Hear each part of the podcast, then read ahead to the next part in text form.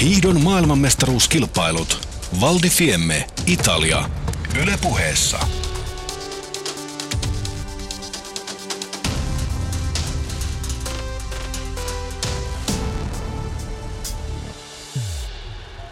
Hyvää alkuiltaa Yle Puheen kuuntelijat ja tervetuloa jälleen hiidon maailmanmestaruuskilpailujen maailmaan.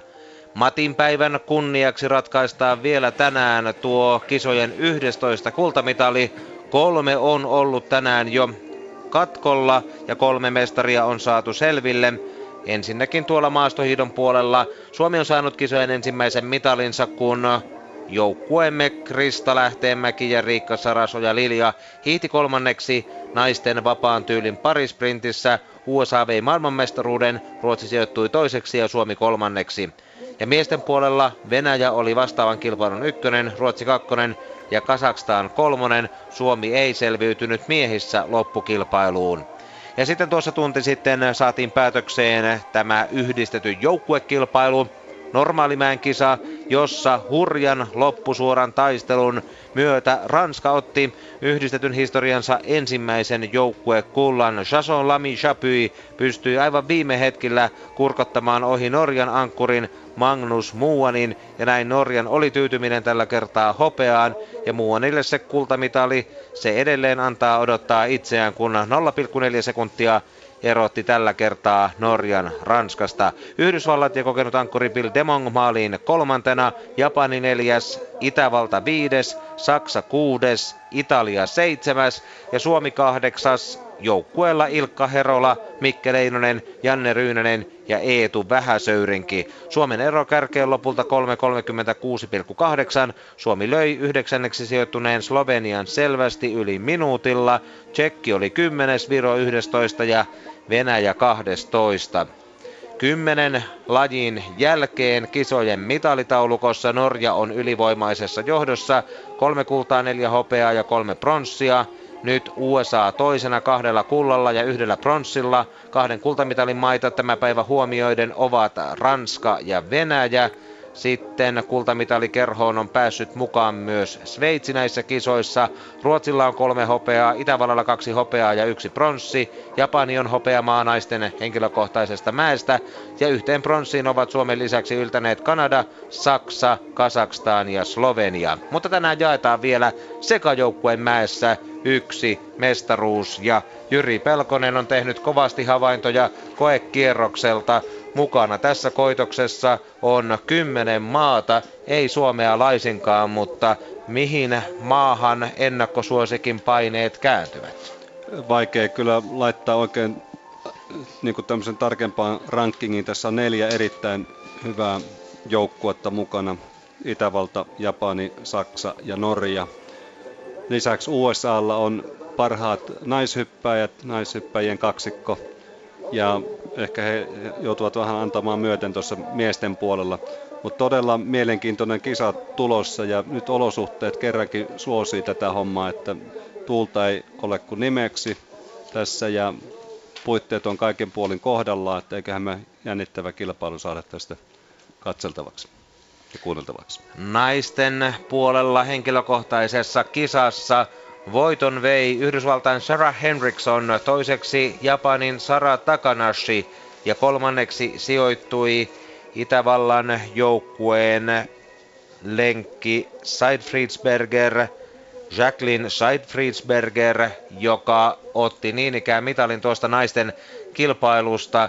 Suomen Julia Kykkänen oli hienosti kilpailussa kymmenes, mutta toista naismäkihyppääjää meillä ei ole, kun Raution Aho on valitettavasti loukkaantuneena. Toivotaan pikaista paranemista ja muutenkin intoa suomalaiseen naismäkihyppyyn. Kyseessä on sekä henkilökohtaisella puolella että sekajoukkueen mäessä myös tulevien olympialaisten arvokisan laji, joten siinäkin mielessä tämänkin päiväistä koitosta kannattaa seurata. Mukana siis kymmenen maata, jotka ovat hyppyjärjestyksessä Venäjä, Ranska, Italia, Tsekki, USA, Japani, Saksa, Slovenia, Norja ja Itävalta. Naisten puolella 16 maata sai noita edustajia, mutta muun muassa Suomen lisäksi Sveitsi, Hollanti ja Romania olivat yhden naishyppääjän myötä kisassa mukana. Ja esimerkiksi Kiinalla oli kyllä naishyppäjiä, mutta miehet puuttuvat näistä kisoista ja Kanadakaan ei miehiä ole löytänyt. Mutta tästä se alkaa normaalimäestä. Anastasia Kadisheva Venäjältä oli naisten kisan 26. hyppää ensimmäisenä ja tuo hyppynsä tuohon 88 metriin ihan kelpo avaus venäläisnaiselta ensimmäisenä sekajoukkueen mäessä todella kelpo avaus, kun koekierroksella sama tyttö hyppäsi tuossa 78,5 metriä, tosi silloin neljää lähtölavaa alempaa kuin nyt. Että tuuli on rauhoittunut, kääntynyt vähän tuonne taakse ja siitä tämä lähtölavan nosto, mutta aika lailla niin kuin näyttää siltä, että pitkiä hyppyjä nähdään tässä heti tässä ensimmäisessä ryhmässä. Hän oli naisten henkilökohtaisessa kilpailussa 26. parhaimmillaan naisten maailmankapissa tällä kaudella 22. ikää 25 vuotta ja pisteet 101 vievät tietysti Venäjän kärkipaikalle, kun seuraava joukkue Ranska ja Lea Lameur liukuu mäkeen. Vasta 16-vuotias nuori nainen oli henkilökohtaisessa kilpailussa 32. ja tulee hyvin hänkin erinomaisesti yli 90 metrin. Lähtölava naisilla siis 29 kohdassa, paljon korkeammalla kuin koekierroksella ja hypyn mittaan 93 ja puoli metriä. USA Jessica Jerome, joka hyppää numerolla 5, hyppäsi koekierroksella 95,5 metriä, että viimeistään siinä kohti nähdään sitten, että minnekä hypyt tältä lähtölavalta kantaa. Pisteitä tuomarit antavat 17 puolesta, vielä kerran jopa 18. Kokonaispottiin 113,8 tuulesta plussaa 4,3 ja silti kuitenkin päälle 90 metrin hyppy. Nyt vuorossa on kahden vuoden takainen naisten normaalimäen henkilökohtaisen kilpailun Oslon hopeamitalisti Elena Runkaldir Italiasta 12 henkilökohtaisessa kisassa täällä Valdifiemmessä ja hänkin tulee päälle 90 metrin tuohon 93 suunnilleen. Tuomarit antavat 18 18 puolta 17kin kerran ja hypyn mitta on 94 ja tuulesta plussaa 5,0 pistettä. Tällä hypyllä otetaan kärkipaikka. Hyppy oli erinomainen, kyllä hyvin niin kuin, rauhallista, tehokasta tekemistä tuossa ja kauniit alastulot vielä tuonne loppuun. Sääli, että Suomi ei ole mukana. Olisi mielenkiintoista käydä vähän maiden välistä vertailua, vaikka Suomi ei tietenkään mikään ennakkosuosikki olisi. Tässä Itävallallakin on kovat nimet mukana, Schlierenzaueria ja Morgensternia myöten, ja Norjallakin Tom Hilde ja Anders Bardal, Slovenialla Jaka Hlava, Hvala ja Peter Preuts muun muassa, Saksalla Rickard Freitag ja Severin Freund näiden naisten lisäksi, mutta nyt tulee sitten Tsekin Mihaila Doletselovaa, joka hyppää pitkän hypyn hänkin. Kyllä näyttää keli suosivan tänään tuulta on sillä tavalla, että tästäkin tulee plussaa. 87,5 on Doletselovaan hypyn mitta ja tuomareiden pisteet 16 puolesta 17. Kyllä Suomeen ilman muuta tarkoitus on saada ensi talven olympialaisiin ja siitä eteenpäin kohti koti MM-kisoja, niin tämä naismäki mäkihyppy uudelle tolalle, että kyllä näissä karkeloissa pitää olla mukana. Että tästä, tämä on mielenkiintoinen kilpailumuoto, tullut uutena, uutena lajina tai sekajoukkue, mutta kun nuo alla luetellut nimet jo kertoo, niin kaikki parhaat voimat kustakin maasta on, on mukana. Nyt on tulossa kova hyppy. Jessica Jerome naisten henkilökohtaisen kilpailun kuudes yhdysvaltalainen koekierroksella 95,5 metriä. Saapa nähdä miten pitkälle kantaa. Tulee hyvin, tulee samaan mittaan. Vähän horjahtaa tuossa alastulonsa jälkeen, mutta joka tapauksessa USAllakin on kova sana sanottavana tässä kilpailussa. Naiset varsinkin ovat valttia, miehet ehkä haastajan roolissa. 98 on peräti tuo Jeromin hypyn mitta ja tuomaripisteet 4 kertaa 17,5 ja kerran 18,5. Todella hyvä avaus joukkueelle. Tämmöistä hyppyä tähän kaivattiin. Tuulesta vielä plussaa 6,4 pistettä. Yhdysvallat kärkeen. Italia on 8,4 pisteen päässä, Ranska kolmantena 11,1 jääneenä, Venäjä viidentenä ja Tsekki kuudentena, kun Japanin ensimmäinen hyppääjä on 18-vuotias, kahden vuoden takainen MM-kisojen 15 Täällä siellä 20 päätynyt ja koekierroksella 80 metriä hypännyt Juki Ito lähestyy jo nokkaa ja ponnistaa.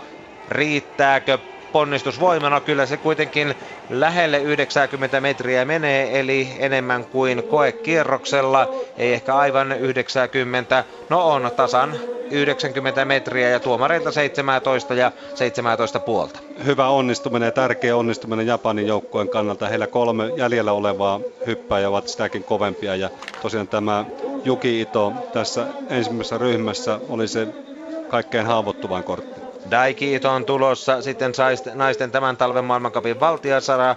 Takanashi kolmannella kierroksella ja Taku Takeuchi ankkurina Japanin joukkueella kun seuraavana vuorossa on Saksan avaaja Ulrike Kressler Liberacin neljän vuoden takainen naisten MM-hopeamitalisti 25-vuotias nainen koekierroksella 90 metriä ja nyt pidemmälle 95 pamauttaa saksalainen tässä avauskierroksella. Tuomarit antavat hajanaisesti 16 puolesta 18. Hypyn tarkka mitta on 96,5 metriä ja tuulesta plussaa 4,2. Koekierroksella näiden kahden edellä hypänneen naisen välillä oli mitassa eroa 10 metriä, nyt oli 6,5 metriä pituudessa, että Japani siihen Saksaan nähen niin hyppäsi nyt paremmin tällä kilpailukierroksella. Seitsemän maata on ensimmäisen hyppääjänsä esitellyt, kolme maata on jäljellä. Kakkoskierroksellehan perinteisen joukkuemäen kisasysteemin mukaan pääsee kahdeksan parasta maata, joten tässä käydään karsintaa vielä toisellekin kierrokselle. Ursa Bogatai Sloveniasta, naisten kisan 17 on 17-vuotias nainen ja venyttää hänkin tuohon 96 metriin. Hyvä hyppy häneltä koekierroksella 10 metriä vähemmän. Junioreiden maailmanmestaruuskilpailuissa tämä nainen oli viides ja joukkuekilpailussa naisten puolella pääsi nauttimaan maailman mestaruudesta. Todella hieno hyppy myöskin tähän, että kyllä nämä naisten mäkihypyn taso on noussut huikeasti tässä parissa vuodessa ja ilman muuta on selvää, että tahti tulee vaan kiihtymään tässä tulevina vuosina ja tämä naismäkihyppy entisestään laajenee ja lavenee. Tasajalka-alastulosta vähennetään ja tuomarit antavat 16-17 puoleen tuulesta plussaa 3,6 hyvyn mitta on 95,5 metriä. Sitten Maren Lundby, Norjalla siis Tom Hilde ja Anders Bardal ovat mukana tässä kilpailussa, mutta ensimmäinen kierros on vasta meneillään. Nyt jää vain tuohon 90 metriin Norjan avaajan hyppy. Koekierroksellakin 84, joten parannusta tulee 18-vuotiaalle naiselle, joka oli naisten kisassa 25 täällä. Hieman pehmeän oloinen tuo jalan työntö tuolla hyppyrin pöydällä ja ihan parhaalla tavalla ei hyppy kiertynyt tuolle päälle. Ja 91 metriin kuitenkin tultiin, mikä oli huomattavasti enemmän kuin koekiekalla. Yhdeksän maata on käynyt nyt ensimmäisen kierroksen osuutensa, mutta vielä Itävalta sitä voidaan pitää ainakin miesten ansioista ihan mitalikandidaattina, mutta riittääkö voittoon tänään? Kiara Höltsel vasta 15-vuotias juniori nainen oli yhdeksäs naisten kilpailussa koekierroksella 86,5 metriä ja nyt tulee nuori neitokainen ja lentää yli 90 metrin vähän syvään kyykistää tuossa alastulon jälkeen. Tuulesta plussaa 6,4, tuomareilta pisteitä 16, neljä kertaa kerran 17 puoli. Siinä on aika paljon hajontaa Japanin. Tuomari armahtaa, muut ovat vähän realistisempia ja hypyn mitta on 92,5. Hienosti kyllä selvitti tämä ensimmäisen kierroksen paineet, että oli myöskin se Itävallan joukkueen heikoin lenkki tässä etukäteiskaavailussa. Ja nyt Itävalta on seitsemäntenä ainoastaan 15,5 pistettä kärkeen, että tasainen avausryhmä tässä on saatu hypättyä. USA johtaa. Sen aloittaja Jessica Jerome vie maansa kärkeen. Saksa on 7,2 pistettä perässä. Italia kolmantena 8,4 jääneenä. Sitten neljäntenä Slovenia perässä 10,8. Viidentenä Ranska 11,1. Kuudentena Norja 15,0. Seitsemäntenä Itävalta 15,5. Ja kahdeksantena vielä edelleen jatkajien joukossa Japani 16,8 perässä. Venäjä yhdeksäntenä se on 23,9 pisteen päässä ja Tsekki ne 10. 24,3 jääneenä.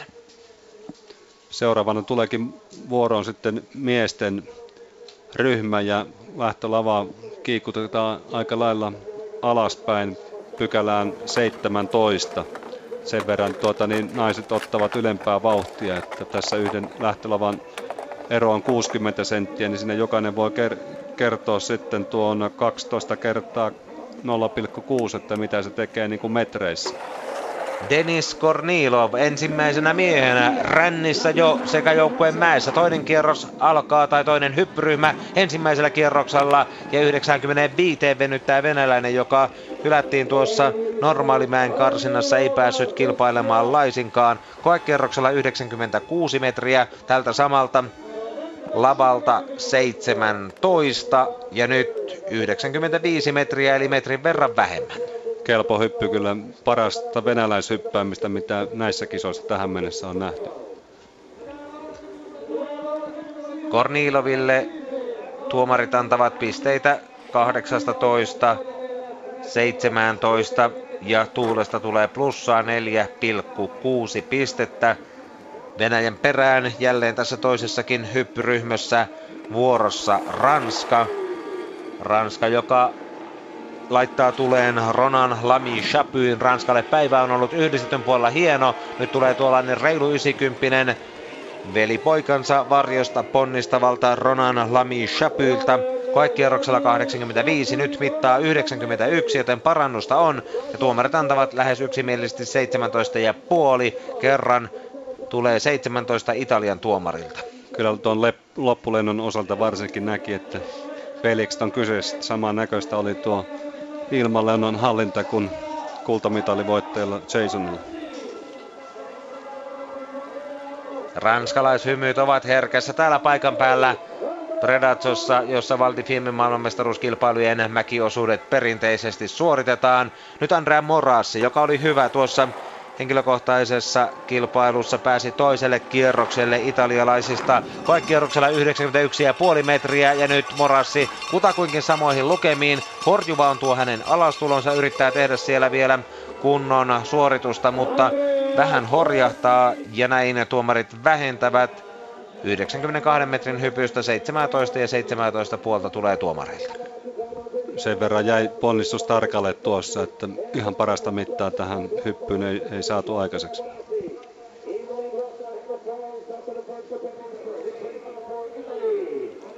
Morassi vie Italian kärkeen, kun kaksi hyppyä on takana Italialla, niin Ranska on toisena ja Venäjä kolmantena, mutta seitsemällä maalla vielä toiset urheilijat tulossa ja Tsekin joukkueen miehistä ensimmäisenä Ränniin liukuu kokenut Jakub Janda, joka muistetaan kovasta taistelusta mäkiviikolta aikanaan Janne Ahosenkin kanssa. Kokenut Janda ei ole tällä kaudella ollut enää parhaimmillaan, mutta nyt pääsee hyvin tuohon 94 metrin pintaan.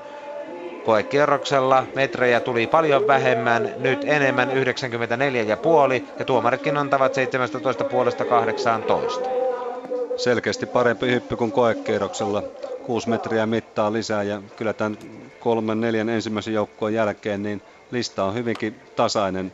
Tsekit menee neljänneksi 10,7 pistettä jäljessä johtavaa Italiaa. Tsekillä... Mutta nyt, nyt on viime mielenkiintoinen kaveri tulossa sitten USA.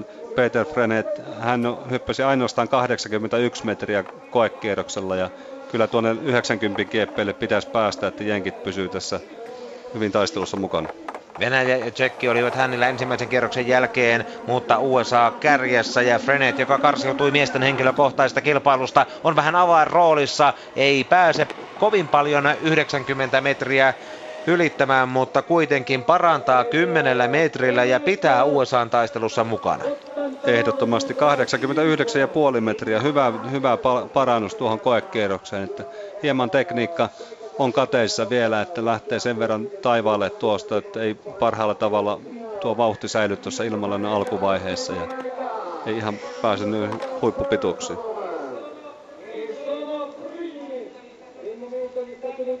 Viisi maata kakkoshyppyryhmästä käynyt suoriutumassa. Ja sitten on Daiki Ito Puomila, joka taatusti pitää kiinni niin kauan kuin tarvii.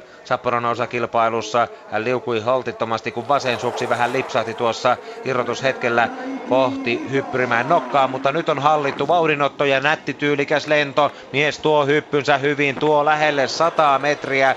Daiki Ito ja Japani ovat tänään kovaa valuuttaa. Takanashi naisista ja Takeuchi miehistä ovat vielä tulossa ja tasan 100 metriä kantaa Daiki Iton hyppy, tuomareilta kerran jopa 19, 4 kertaa 18 puoli ja tuulestakin plussaa 2,3. Japani on iskussa. Kyllä Japani tuota, ja varsinkin Daiki Ito tässä hypyssään niin osoitti kyllä erinomaista hyppytekniikkaa ja voimantuottoa. Daiki on kärsinyt myöskin polviommista tästä vammoista tässä talven aikana ja nyt polvi on kunnossa ja hyppääminen on taas ihan erinäköistä kuin tässä aikaisemmin.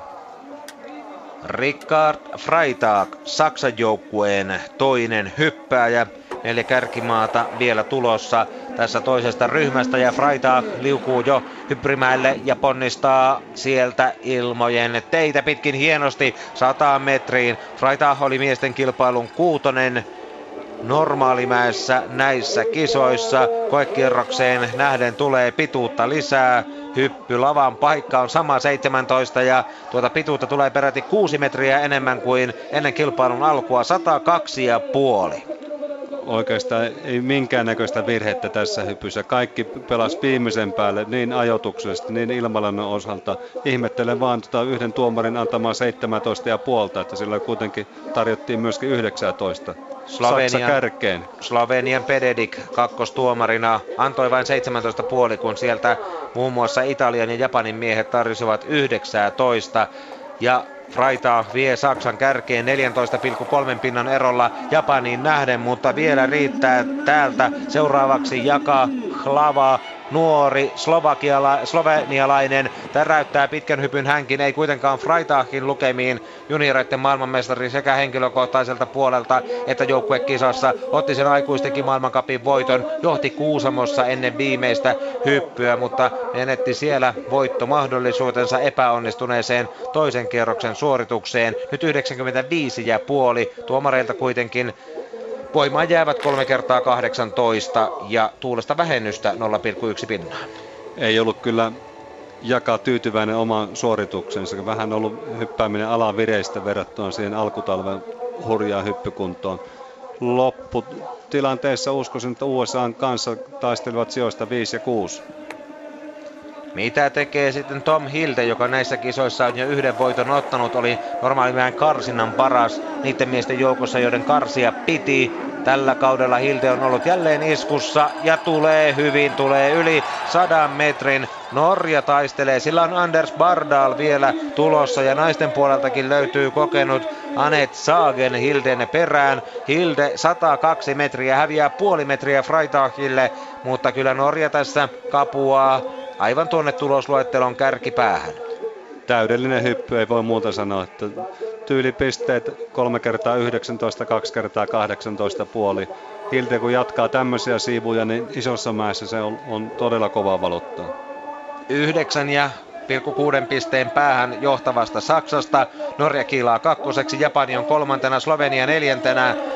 USA viidentenä, kun Thomas Morgenstern tulee vuoroon. Puolusti näissä kisoissa normaalimäen maailman mestaruuttaan, sijoittui lopulta miesten kilpailussa viidenneksi koekierroksella 98 metrinen ja nyt tulee Morgenstern sinne Freitagin ja Hilden lukemiin noin 102 metriin ja on tyyliä ja tulee pisteitä 18 puolta tarjotaan 99,5 no on siinä vähän vähemmän mittaa kuitenkin kuin noilla kahdella kahdella hirmuhyppääjällä, mutta kuitenkin Itävalta on hyvin kuvioissa mukana. Hyvin kuvioissa mukana, kaunis hyppy on tämäkin.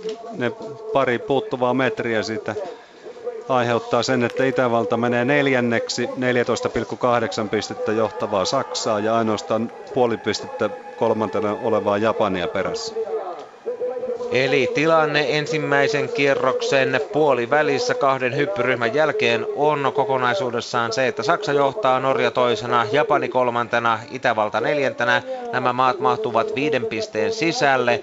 Slovenia on viidentenä 21,2 kärjestä eli Saksasta, Yhdysvallat kuudentena 21,6 minimaalisella erolla Sloveniaan ja USA siis kuudentena. Italia seitsemäntenä puhaltaa puolen pisteen päässä USA niskaan. Ranska on kahdeksantena ja sen ero Italiaankin on vain 2,6 pinnaa. Venäjäkin kamppailee vielä. Eroa tuossa nyt karsiutumisuhan paikalla sijalla yhdeksän on Ranskaan tällä hetkellä vajaat seitsemän pinnaa ja Tsekki on Venäjästä ainoastaan 1,2 perässä, joten kahdella seuraavalla hyppyryhmällä on suuri rooli liittyen myös siihen, mitkä maat jatkavat toiselle kierrokselle. Hurjan tasasta kyllä tässä on, että ennakkokaavailussa tuohon seuraavaan ryhmään siellä on Sara Henriksson USA, Sara Takahasi Japani ja Jacqueline Seifritz Berger Itävalta. Hän ei ollut koekerroksella mukana, mutta nämä kaksi edellä mainittua hyppäsivät semmoiset pommit kyllä, että tässä muut naiset kalpenee. Irina Avaakumova hyppää tuohon 90 metrin pintaan, horjahtaa vähän alastulonsa jälkeen. Venäläisnainen, 21-vuotias, näiden kisojen naisten kilpailun 13 yrittää pitää Venäjää vielä jatkajien joukossa 89,5 metriä, eli pari metriä, kaksi ja puoli tarkkaan ottaen enemmän kuin koekierroksella. Tämän ryhmän jälkeen voi hyvinkin olla tilanne se, että siellä johtokaksikko muodostuu Japanista ja USAsta. Ei mennä asioita edelle, vaan seurataan rauhassa, mitä tapahtuu. Kaksi kovaa nuorta naista. Sara Henriksson, näiden kisojen maailmanmestari ja Sara Takanashi tämän talven maailmankapin voittonsa jo varmistanut nuori japanilaisnainen. Näihin Jyri Pelkonen asiantuntijana viittaa, mutta Colin Mate Ranskasta oli Liberetsissä viides, Oslossa kolmas, näissä kisoissa neljäs, eli pyörii siinä mitali hyppäjien joukossa kerta toisensa jälkeen. Tuo tuohon 95 metriin tällä kertaa Ranskan. Parantaa vähän koekierrokseen nähden puolella metrillä. 93,5 on tarkka mitta ja tuomareilta 17-18 ovat nuo pisteet ja tuuli hyvitys on 4,1. Hyppäjä oli ja tässä tapauksessa Colin oli tyytyväinen oma suoritukseen ja tuossa käsimerkillä vähän näyttää, että pikkusen meinas kiertyä yli tuossa ilmalennon aikana. Ehkä himpun verran tuommoista ylimääräistä innokkuutta tuolla puolustusvaiheessa. Italian Evelin Insam säväytti naisten kilpailussa. 19-vuotias kotiyleisön suosikki oli lopulta kahdeksas, löi jopa Suomen Julia Kykkäsen tuossa naisten erikoismäen kilpailussa oli Oslossa kaksi vuotta sitten niin ikään kahdeksas ja Liberetsissä neljä vuotta sitten toista, eli kuuluu maailman kymmenikköön keskiarvolla mitattuna ja siihen 90 metriin hän nyt hyppynsä kanssa laskeutuu, ehkä vähän lyhyempi kuin koekierroksella, kaksi metriä vähemmän, 89,5. Siinä ja siinä ottaako Italia johtopaikan tässä ja kyllä tuota, olisi syytä ottaa viimeisessä ryhmässä nimittäin Dimitri Vasiljev hyppää Sebastian Coloredoa vastaan, että no Coloredo onnistui kyllä, että Italialla on vielä hyvät mahdollisuudet päästä finaalikierrokselle.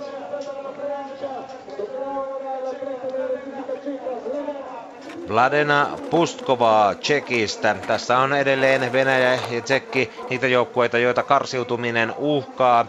Venäjä on nyt 16,9 Ranskan perässä ja Tsekki vuorossa, kun 20-vuotias Pustkova, joka ei ole kyllä ihan kärkinaisten luokkaa, hän tippuu tuohon 80 metriin. Sitä saattoi vähän ounastella, koska koekierroksellakin tuli vain 79,5 metriä ja nyt vielä kaksi metriä vähemmän henkilökohtaisessa kilpailussa. Hän ei päässyt toiselle kierrokselle, joten tässä on sekin joukkueen se ehkä kompastuskivi tänään. Kyllä hyppääminen on vielä, tässä on vielä paljon tekemistä, mutta hienoa, että tyttö on, on mukana kisoissa täällä ja ensi vuonna varmaan hyppääminen on jo toisen mallista. Mutta sitten tämän tsekkiläisnaisen jälkeen nähdään naisten nähdään ja kuullaan naisten mäkihyppyä maailman huipulta, koska kaksi kovinta henkilökohtaisesta kisasta on tulossa peräjälkeen. Kaksi saraa. Ensin Yhdysvaltain Henriksson, joka otti siis maailman mestaruuden, hyppäsi koekierroksella 97. USAlla on näistä kisoista nyt kaksi kultaa. Tänään tuli sprintissä yksi ja mäessä aikaisemmin se ensimmäinen Henriksson ilmassa ja tulee pitkälle sataan metriin kutakuinkin venyttää hienosti. Näyttää, että vaikka maailman huipulla on pysyvää laatua 99 metriä ja tuomarit viisi kertaa tasan 19 pinnaa ja tuulestakin hyvitystä vielä 5,7. Kyllä nätisti ajoittaa tuon ponnistuksensa ja kevyenä tyttönä tulee höyhenen kevyesti alas myöskin ja tekee tuommoiset kauniit telemarkit tuossa ja vuosi ottaa ilman muuta johtopaikan. Nyt hypätään muuten tässä ryhmässä lähtöluvalta 27, eli ensimmäisessä ryhmässä naiset käytti kahta lähtöluvaa korkeampaa. Sara Henrikssonilla on sen verran, kun kypärää katsoo iso sponsori takanaan, että häneen satsataan. Olympiakisat ovat tulossa. Naisten mäkihyppy on laji. Naisten seiväshypylle naureskeltiin aikanaan ja ehkä vielä joku aika sitten naisten mäkihypyllekin, mutta nyt on tulossa kovia keulakuvia. Sara Henriksson hyppäsi hienon hypyn ja Sara Takanashi Japanista yrittää vastata 16-vuotias maailmankapin valtiatar ja kyllä samoille metriluvuille nämä kaksi ovat muodostamassa sellaisen duon, jota seurataan ensi talvena Sotsin olympialaisissa ison suurennuslasin kanssa ja muitakin joukkoon siihen mahtuu. Naisten mäkihyppy on saamassa upeat keulakuvat ja taatusti laji tekee rakettimaista nousua talviurheilun lajien hierarkiassa. Peräti 101,5 metriä Japanin tytölle, pisteitä 132, Japani kärkeen 8,6 pistettä edelle USAta. Tässä heitettiin pahasti kyllä nyt tuota niin painetta tonne Itävallan joukkueen suuntaan. Tässä on kolme porukkaa, Saksa, Slo- Slovenia, Norja tulossa ennen itävaltalaista ja kilpailu kärjessä tiivistyy. Ihan yhtä hyviä tyylipisteitä ei takana saanut kuin mitä Henriksson. USAn miesten puoli saattaa olla heidän kompostuskivensä, mutta Japanilla riittää. Nyt vuorossa on sitten seuraava Karina Vogt Saksasta. Saksan joukkueen kolmas lenkki. Naisten kilpailu viitonen 21-vuotias nainen tuo hyppynsä 90 viiteen ja puoleen metriin ja kaikki tuomarit antavat 17 ja puoli ja tuulesta plussaa 6,2. Freitagin hypyn jatkoksi Saksalle siis 95 ja puoli metrinen. Saksa ottaa piikkipaikan, menee kahdella pisteellä Japanin ohitse. Ja siellä on vielä Severin Freund sitten jäljellä tässä sekämäki-kilpailussa. Saksan ensimmäisen kierroksen viimeisenä lenkkinä, mutta kolme maata yhä kolmannesta hyppyryhmästä odottelee vuoroaan. Slovenia, Norja ja Itävalta, kun Saksa johtaa Japani toisena, Yhdysvallat kolmantena, Ranska neljäntenä, Italia viidentenä, Venäjä kuudentena ja Tsekki seitsemäntenä, mutta Norjan, Itävallan ja Slovenian pisteet puuttuvat. Spela Rogel kymmenes naisten kilpailussa 18-vuotias Slovenian nainen kirkkaan oranssissa puvussaan tulee tuohon 89 metriin, jää siitä mihin pystyi koekierroksella on 88,5 metrin hyppääjä ja tuomaripisteet 17 17 puoleen. Jäljellä Norjan ja Itävallan joukkueen toiset naishyppääjät. Seuraavaksi Anette Saagen Norjasta hyppäsi 91,5 metriä samalta lähtölavalta, mikä nyt on käytössä, niin tuossa koekierroksella. Yhden maailmanmestaruuskisojen mitalin Saagen on jo urallaan saavuttanut. Liberetsistä neljä vuotta sitten irtosi hopeaa Oslosta kotiyleisön edessä vain siellä 22, mutta täällä hän oli puolestaan jälleen seitsemäs. Saagenin pitäisi nyt onnistua. Bardal on tulossa. Norjalla on mahdollisuuksia. Hienosti selviytyivät edelliset hyppääjät. Ja nyt on Saagen jo ilmassa levittää suksensa ja hyppy kantaa tuohon 91 metriin. Sitä samaa, mitä koekierroksella nähtiin. Ehkä siinä olisi ollut hieman puristamisen varaa vielä, jos Norja mielii tänään ihan sinne kultamitalitaisteluun. 92,5 metrin paremmaksi kuin ensimmäisellä tai tuolla koekierroksella ja itse asiassa taisi olla hieman liikaa jo puristusta tuossa hyppyrin nokalla, koska lentovaiheessa tuo ylävartalo piti tämän lentoasennon turhan suljettuna ja siinä meni varmasti metri puolitoista mitasta pois. Joka tapauksessa Norja on neljäntenä ennen Itävaltaa, Saksa yhä kärjessä, Japani Japani on kahden pisteen päässä, USA 10,6 perässä ja Norja nyt 20,3 ohittaa Ranskan kymmenellä pisteellä, Italia kuudentena, Slovenia seitsemäntenä, Venäjä kahdeksantena ja Tsekki yhdeksäntenä ja noiden kahden osalta, Tsekin varsinkin osalta tuo jatkopaikka näyttää todella kiviseltä Itävalta ja Jacqueline Seidfriedsberger naisten kisan pronssimitalisti ja lentää tuohon 97 metriin. Itävallalla tänään hyvät mahdollisuudet, kun ankkurina on vielä itse Gregor Schlierenzauer tässä ensimmäiselläkin kierroksella. Seidfriedsbergerin hyppy on 97,5 ja tuomarit antavat 17 puolta ja 18. Hyvä hyppy tämäkin, hieman tarkalla ponnistusliike tuossa ja Itävalta menee tuonne neljänneksi kyllä 0,3 pistettä USA takana ja Saksa johtaa Japani toisena, USA kolmantena, Itävalta neljäntenä, Norja viidentenä, 10 pistettä Itävaltaa perässä. Eli kolmas hyppyryhmä on kokonaisuudessaan osuutensa tehnyt ja miesten toinen porukka odottelee tuolla ylhäällä.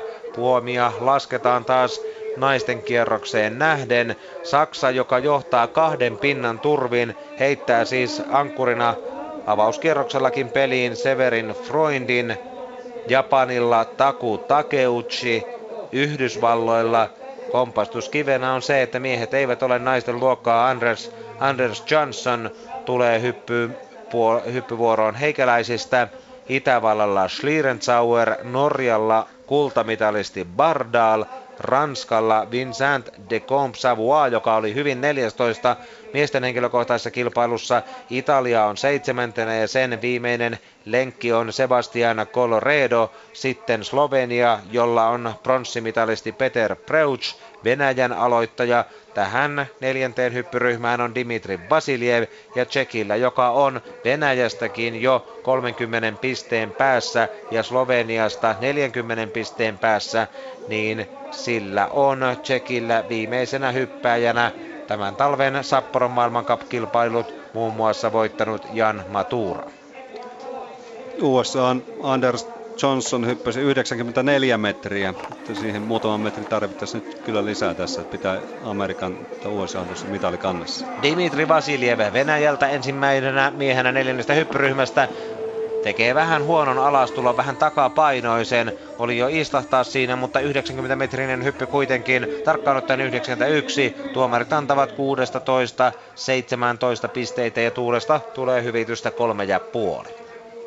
Näytti siltä, että ponnistus oli jo liian aikaisessa, että ei ollenkaan suksia päässyt nousemaan tuohon kantavaan lentoasentoon ja hyppy oli koko ajan pyörimässä ylitse. Näyttää siltä, että Vasiljev ei pysty kyllä nostamaan Venäjää pois karsiutujien paikoilta. Siinä täytyy Slovenian ja Italian epäonnistua toden teolla, jos Venäjä vielä jatkoon mieliin. Sitten Vincent de Comp Savoie Ranskasta 95,5 metriä koekierroksella ja henkilökohtaisessa kilpailussa ranskalainen mukavasti 14. Ja kun tiedetään, että yhdistetyn puolelta Ranska on saanut boostia tähän päivään, niin nyt saattaa tulla hyväkin hyppy ranskalaiselta. Ja kyllä, komeasti 100 metriin Vincent de Gombe Savoie parantaa koekierrokseen nähden ja pamauttaa kunnollaakin tässä 99 metrisen, josta kaikki tuomarit antavat 18 ja puoli pistettä. Nyt tullaan lähtölavalta 17 tässä viimeisessä ryhmässä ja kyllä täytyy sanoa, että ranskalaisten kauden parasta hyppäämistä nähtiin juuri tuossa. Että oli hieno, hieno hyppy kyllä Vincentiltä. Ranskalla kaksi kultamitalia näistä kisoista. Mitalitaulukon jaettu kolmospaikka Venäjän kanssa ja Ranska porskuttaa sekajoukkueen mäessä jatkoon ja Venäjä on todennäköinen karsiutuja, kun Sebastian Coloredo Italiasta seuraavaksi vuorossa. Italia jälleen kolmantena maana tälläkin neljännellä hyppyryhmä kierroksella. Coloredo henkilökohtaisessa kilpailussa ei päässyt toiselle kierrokselle. Hyppäsi koekierroksella 96,5 metriä ja tuo nyt suksensa alas tuohon 96 metrin kohdalle. Tuomarit nopeasti antavat 18 kolme kertaa, kerran 17 ja kerran 17 puoli. Se on 95 metrinen tuo hyppy josta tuuli hyvitystä annetaan 2,3 pistettä. Kyllä taitaa kuitenkin riittää siihen, että Italia on toiselle kierrokselle selviytyy. Riittää ilman muuta, koska Tsekki on kaukana ja Vasiljev jäi tuohon 90 metrin hyppyyn. Ranska kärjessä, Italia toisena 15,8 pinnaa perässä. Tsekin hyppääjää tässä vielä odotellaan, eikä tarvitse kauaa vartoa, sillä Jan Matura on tulossa ja taitaa olla Tsekin joukkueen viimeinen suoritus tässä sekajoukkueen mäessä, vaikka Matura onkin kova maailmankapin voittaja tämän talven lumilta, niin tehtävä on mahdoton, vaadittaisiin ylipitkää hyppyä. No hieno veto siihen tulee 98 metrinen maturalta, mutta ei sekään riitä, koska kiinni kurottavaa on niin paljon. 97,5 on tarkka mitta ja tuon hypyn tuomaripisteet nätin alastulon jälkeen 4 kertaa 18,5 ja kerran 18. Toiselta kierrokselta tippuu sitten Venäjä ja tsekki pois. Ellei ihan ihmeitä tapahdu ja miehet putoille kummulta, kummulle näiltä ja näistä jäljellä olevista, mutta niin tuskin tapahtuu. Tsekki kuroo tuota Venäjän eroa, pienem, eroa Venäjän pienemmäksi. Se on 10 pisteen luokkaa, mutta molemmat ovat kaukana Italiasta ja Ranskasta ja kuusi maata on vielä tulossa tässä ensimmäisen kierroksen päätteeksi. Nyt on seuraavana mielenkiintoinen hyppäjä USA Anders Johnson koekierroksella 94 metriä. Edellä hypänneet USA hyppäät ovat esiintyneet erinomaisesti. Johnsonilta vaaditaan venymistä. Yhdysvaltain joukkue otti yhdistetty joukkuekisassa pronssia. Bill DeMong ankkuroi joukkueensa kolmantena maaliin, mutta pystyykö tässä nyt USA ankkuri sitten kovaan venymiseen? Ei. Siihen 90 metriin se hyppy jää, saattaa olla metrin tai kaksi pidempi, mutta joka tapauksessa vähemmän kuin koekierroksella. Vain 90 on tuo Johnsonin hypyn mitta, joten USA ei pysy nyt ihan kärkimaiden vauhdissa. Naiset loistavat, mutta miehet on kompastuskivi USAlla.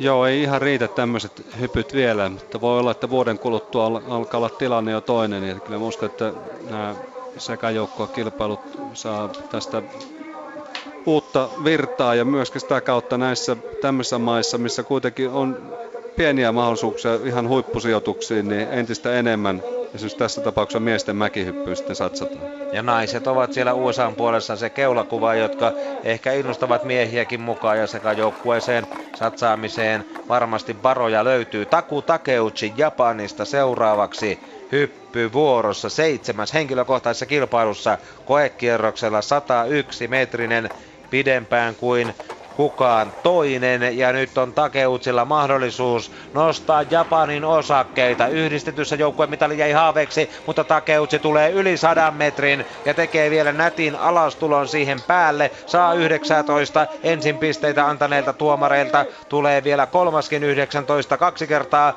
18 puoli, 100 ja puoli metriä. Tuulesta plussaa 5,0.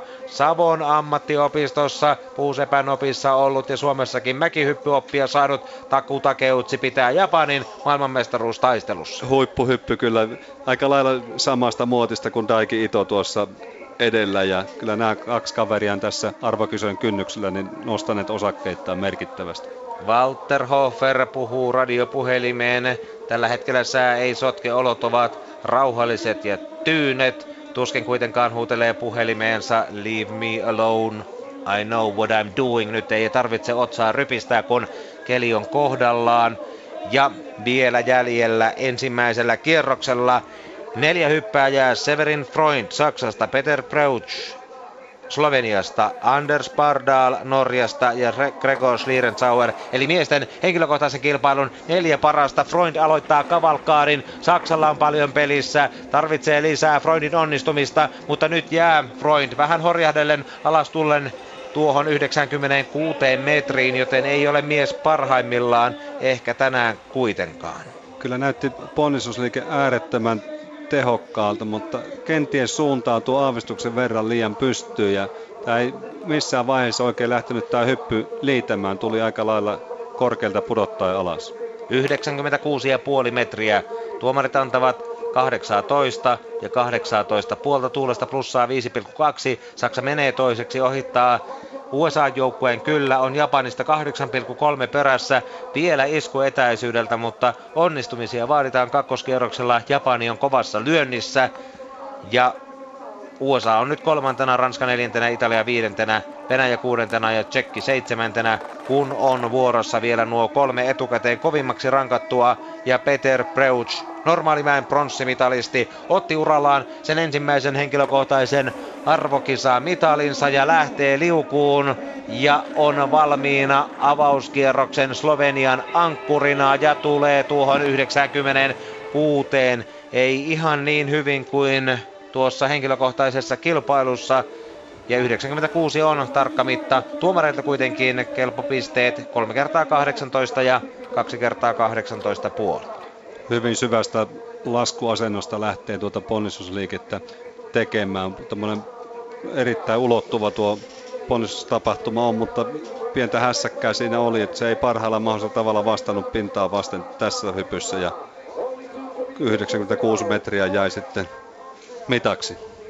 Kuuntelette Yle puheessa suoraa lähetystä hiidon maailmanmestaruuskilpailuista sunnuntaipäivän päätteeksi käytävästä historian ensimmäisestä Sekamäen maailmanmestaruuskilpailusta. Anders Bardal on yksi Norjan sankareista näissä kisoissa, on ottanut sen kolmannen kultamitalin Marit Björkenin kahden tähän mennessä saavuttamaan jatkoksi ja nyt on sitten Alexander Stöckel valmiina antamaan merkin Bardaalille, normaalimäen maailmanmestarille, otti ensimmäisen henkilökohtaisen arvokisavoittonsa ja ylipäänsä mitalin. Joukkuepuolella menestystä on tullut ja nyt sitä haetaan lisää ja yli 100 metrin Anders Bardal näyttää, että Norjan Vire on kovaa valuuttaa myös mäkipuolella. Kerran jopa 20 pistettä. Se tulee tässä kilpailussa ensimmäistä kertaa italialaistuomarilta. Bardal saa lisäksi 19 puoli Itävallan tuomarilta ja muut Slovenia, Japani ja Puola antavat 19 sadan ja puolen metrin hypystä.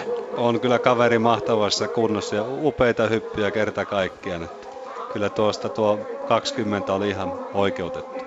Se vain putoaa pois, samoin kuin yksi noista 19 pisteen lukemista, kun aina heikoin ja paras jätetään pois taulukosta, mutta komeat pisteet kuitenkin. Norja kolmanneksi ohittaa sekin Yhdysvallat ja ohittaa selvästi. Japani yhä kuitenkin ykkösenä, Saksa toisena, Norja kolmantena, USA neljäntenä, Ranska viidentenä, Slovenia kuudentena, sitten Italia ja Venäjä ja Tsekki. Ja jos nyt Schlierenzauer ei ihan tuolta ryömimällä alas tule, niin Venäjä ja Tsekki karsiutuvat toiselta kierrokselta. Ja tässä on vauhdissa maailmankapin valtias, kaksinkertainen mäkiviikon voittaja Gregor Schlierenzauer ja tekee pitkän hypyn yli 100 metrin. Ottaako se vähän ennen aikojaan alas, oliko menossa jopa liian pitkälle, mutta Schlierenzauer no 99 metriin kuitenkin. Tuomarit antavat 18, koska siinä oli tuota tasajalka alas tuloa. Kerran tulee 18 puoli ja tuulesta hyvitystä kolme ja puoli pinnaa.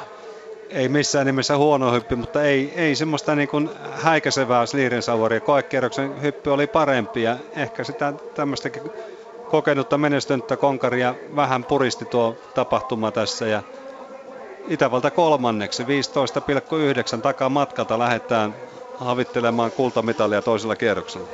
Aika lailla samanlaiselta näyttää tuo kärki kuin yhdistetyn kilpailussa, kun mietitään, että siellä ovat kuuden kärkimaan joukossa Japani, Saksa, Itävalta, Norja, Yhdysvallat ja Ranska ja sitten Slovenia tulee perässä ja Italiakin siinä. Suomi tuosta porukasta puuttuu Viron kanssa, mutta muuten Venäjä ja Tsekki mukaan lukien ovat ne samat, jotka olivat mukana yhdistetyn joukkuekilpailussa tänään. Mutta katsotaan tuota taulukkoa vielä tarkemmin. Eli Japani on kärjessä kilpailun puolivälissä. Sillä on pisteitä tasan 500,4 ja Saksa on perässä 8,3 pinnaa. Itävalta kolmantena ja kärkeen eroa on 15,9 pistettä. Neljäntenä Norja 19,2 jääneenä, viidentenä USA 34,2, kuudentena Ranska jolla eroa kärkeen on vain 30, vähem, 30 vähemmän kuin USAlla, taka enemmän, 34,5 pinnaa. Sitten Slovenia seitsemäntenä, ero kärkeen 47,4 ja kahdeksantena Italia 50,3 tuosta Japanista kärkijoukkueesta. Venäjä karsiutuu, se on yhdeksäs ja ei pääse mukaan toiselle kierrokselle, ero kärkeen 72,7 ja Tsekki on kymmenes ja sen ero kärkeen 83,3 pistettä. Aika moinen jännitysnäytelmä on kai toisella kierroksella vielä luvassa, kun taistellaan maailman mestaruudesta. Kyllä, kuitenkin neljä hyppyä tarjolla ja 19 pistettä on ensimmäisen ja neljännen joukkueen välinen ero. Viisi pistettä per hyppy, niin se rupeaa tilanne olemaan tasassa. Mielenkiintoinen nyt on seurata se, että kyllähän nämä kaikki hypätä osaa, kenellä nyt se tuota, pää kestää sitten tämän, tämän tiukan paikan arvokisa kultamitallista ja mitalleista otellaan tässä ja, ja tuota, toiselle kierrokselle lähdetään sitten sillä tavalla, että tämä viimeinen neljäs ryhmä siinä vaiheessa sen hetkisen tilanteen mukaan käännetään nämä joukkueet käännettyyn paremmuusjärjestykseen ja viimeisenä sitten alas tulee kolmannen ryhmän jälkeen johdossa oleva joukkue. Kerrataan vielä nuo hyppäjät eri maista, eli Japanilla Juki Ito ja Daiki Ito sekä Maailmankapin naisten ykkönen Sara Takanashi ja Taku Takeutsi, joka uhkuu hyvää kuntoa. Saksalla hyppääjät ovat ensimmäisenä. Naisena nähdään Ulrike, Ulrike Klessler, joka on kokenut neljän vuoden takainen MM-hopeamitalisti. Sitten Richard Freitag, hänen jälkeensä Karina Vogt, joka oli viides naisten kilpailussa täällä Normaalimäessä ja ankkurina Severin Freund. Ja sitten Itävallan porukka, jossa ensimmäisenä hyppääjänä on 15-vuotias Kiara Hölzl, toisena Thomas Morgenstern, kolmantena naisten pronssimitalisti Jacqueline Seidfriedsberger ja neljäntenä Gregor Schlierenzauer. Ja Norja, USA ja Ranska siinä perässä kyttäävät vielä menestysnälkäisenä mitalipallille. Me palaamme tämän kilpailun toiselle kierrokselle Yle puheessa suoraan lähetykseen arviolta 15 minuutin kuluttua. Itse asiassa juuri tuli tuo tarkka alkamisaika, eli se taitaa olla kello 19, kun tämä kilpailu jatkuu. Tässä välissä. Pasilan studiosta Simo Leinonen on valmiina kertailemaan urheiluasioita muutenkin, mutta Jyri Pelkosen kanssa tietysti iloitsemme myös siitä, että Markus Sandel on tänään alppihiitopuolella Saksassa Karmispartenkirchenissä hienosti yltänyt uransa parhaaseen sijoitukseen oltuaan maailmankapin suurpujattelussa neljäs ja vain kymmenyksen päässä palkintokorkepaikasta ja lajia hallitsevasta Ted Ligetistä, joten suomalaisella alppihiidolla on ollut menestystalvi laajalla rintamalla ja vielä saattaa lisääkin tulla jäljellä olevien kisojen aikana maailmanmestaruuskilpailuissa hyvin pärjäsivät Andreas Ruumari ja Tanja Poutiainen ja nuoretkin tekevät tuloaan Santeri Paloniemen johdolla. Mutta annetaan puheenvuoro Simolle Pasilan studioon.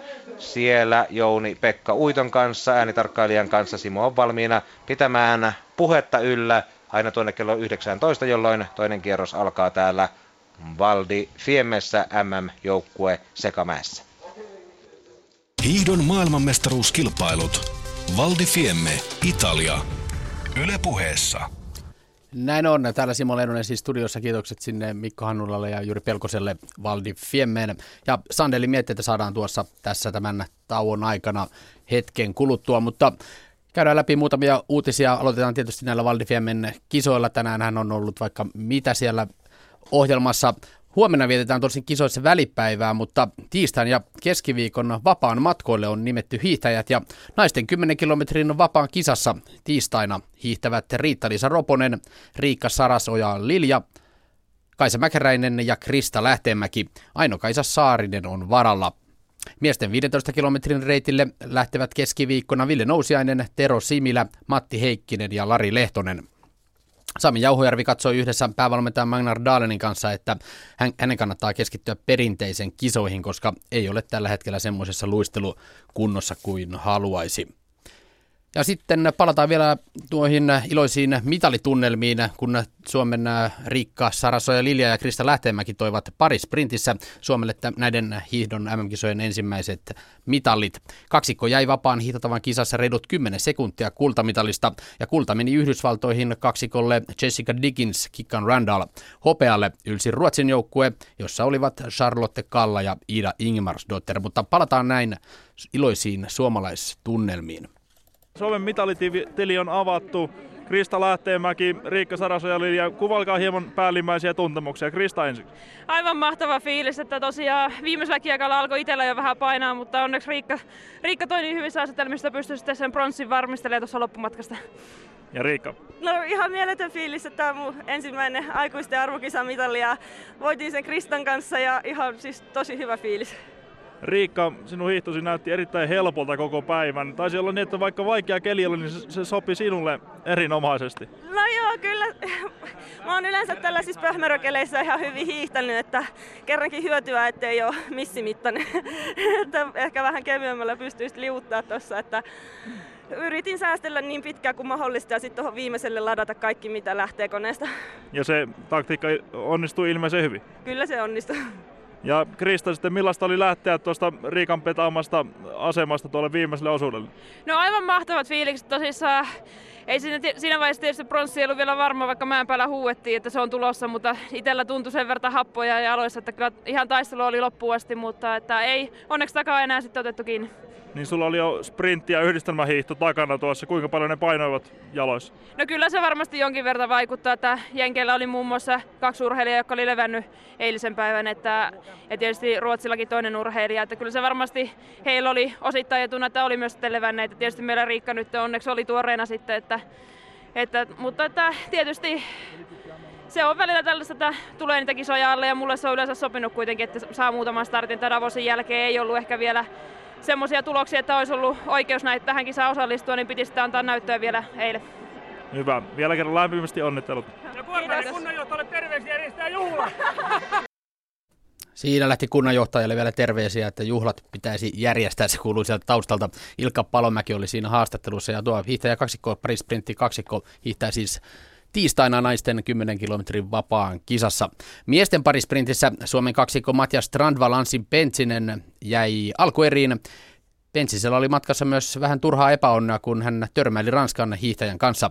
Tilanteeseen liittyy myös huoltaja, joka oli antamassa uutta sauvaa ranskalaisen rikkoutuneen tilalle. Kisan voittoon ylsi lopulta loppukirissä Venäjä, vanavedessään Ruotsi ja Kazakstan. Näin Anssi Pentsinen kisan jälkeen. Ansi, vähän samanlainen tilanne kuin sprintin jälkeen, että jälleen oli vähän epäonne. Joo, kyllä. Kyllä tässä alkaa nyt olla pikkuhiljaa kiintiöt täynnä, että todella turhauttaa tolle, että taas vähän väline, välinekontaktia siellä tulee, mutta sitä se välillä on. Mikä siinä tilanteessa oli tuo Ranskan huoltajan rooli? En kerinyt kyllä sitä enää katsoa, että olin kyllä keskittynyt niihin omiin välineisiin ja sen jälkeen sitten, sitten tuota, irtipääsemiseen, että tuo Magnari meni kyllä sitä katsomaan nauhalta, että mitä siinä tapahtui, mutta kyllä se varmaan ihan tämmöinen tyypillinen kolaritilanne vaan oli. Että. Niin, mutta tuo protesti on kuitenkin mahdollinen tuosta vielä. No katsotaan se nauha sitten eka, mutta en, en todellakaan lähde, lähde sanomaan, että protestia tästä tehdään. Että tutkitaan vaan, että mitä siinä tapahtuu, että tietää sitten jatkossakin, että, että mikä se oli, mutta en, ei, ei siinä, en minä siihen huoltajaan kyllä ainakaan törmännyt, että siihen ranskalaisen, jolta sauva katkesi, niin sen kanssa siinä oli, oli sitten Twister-kilpailu menossa.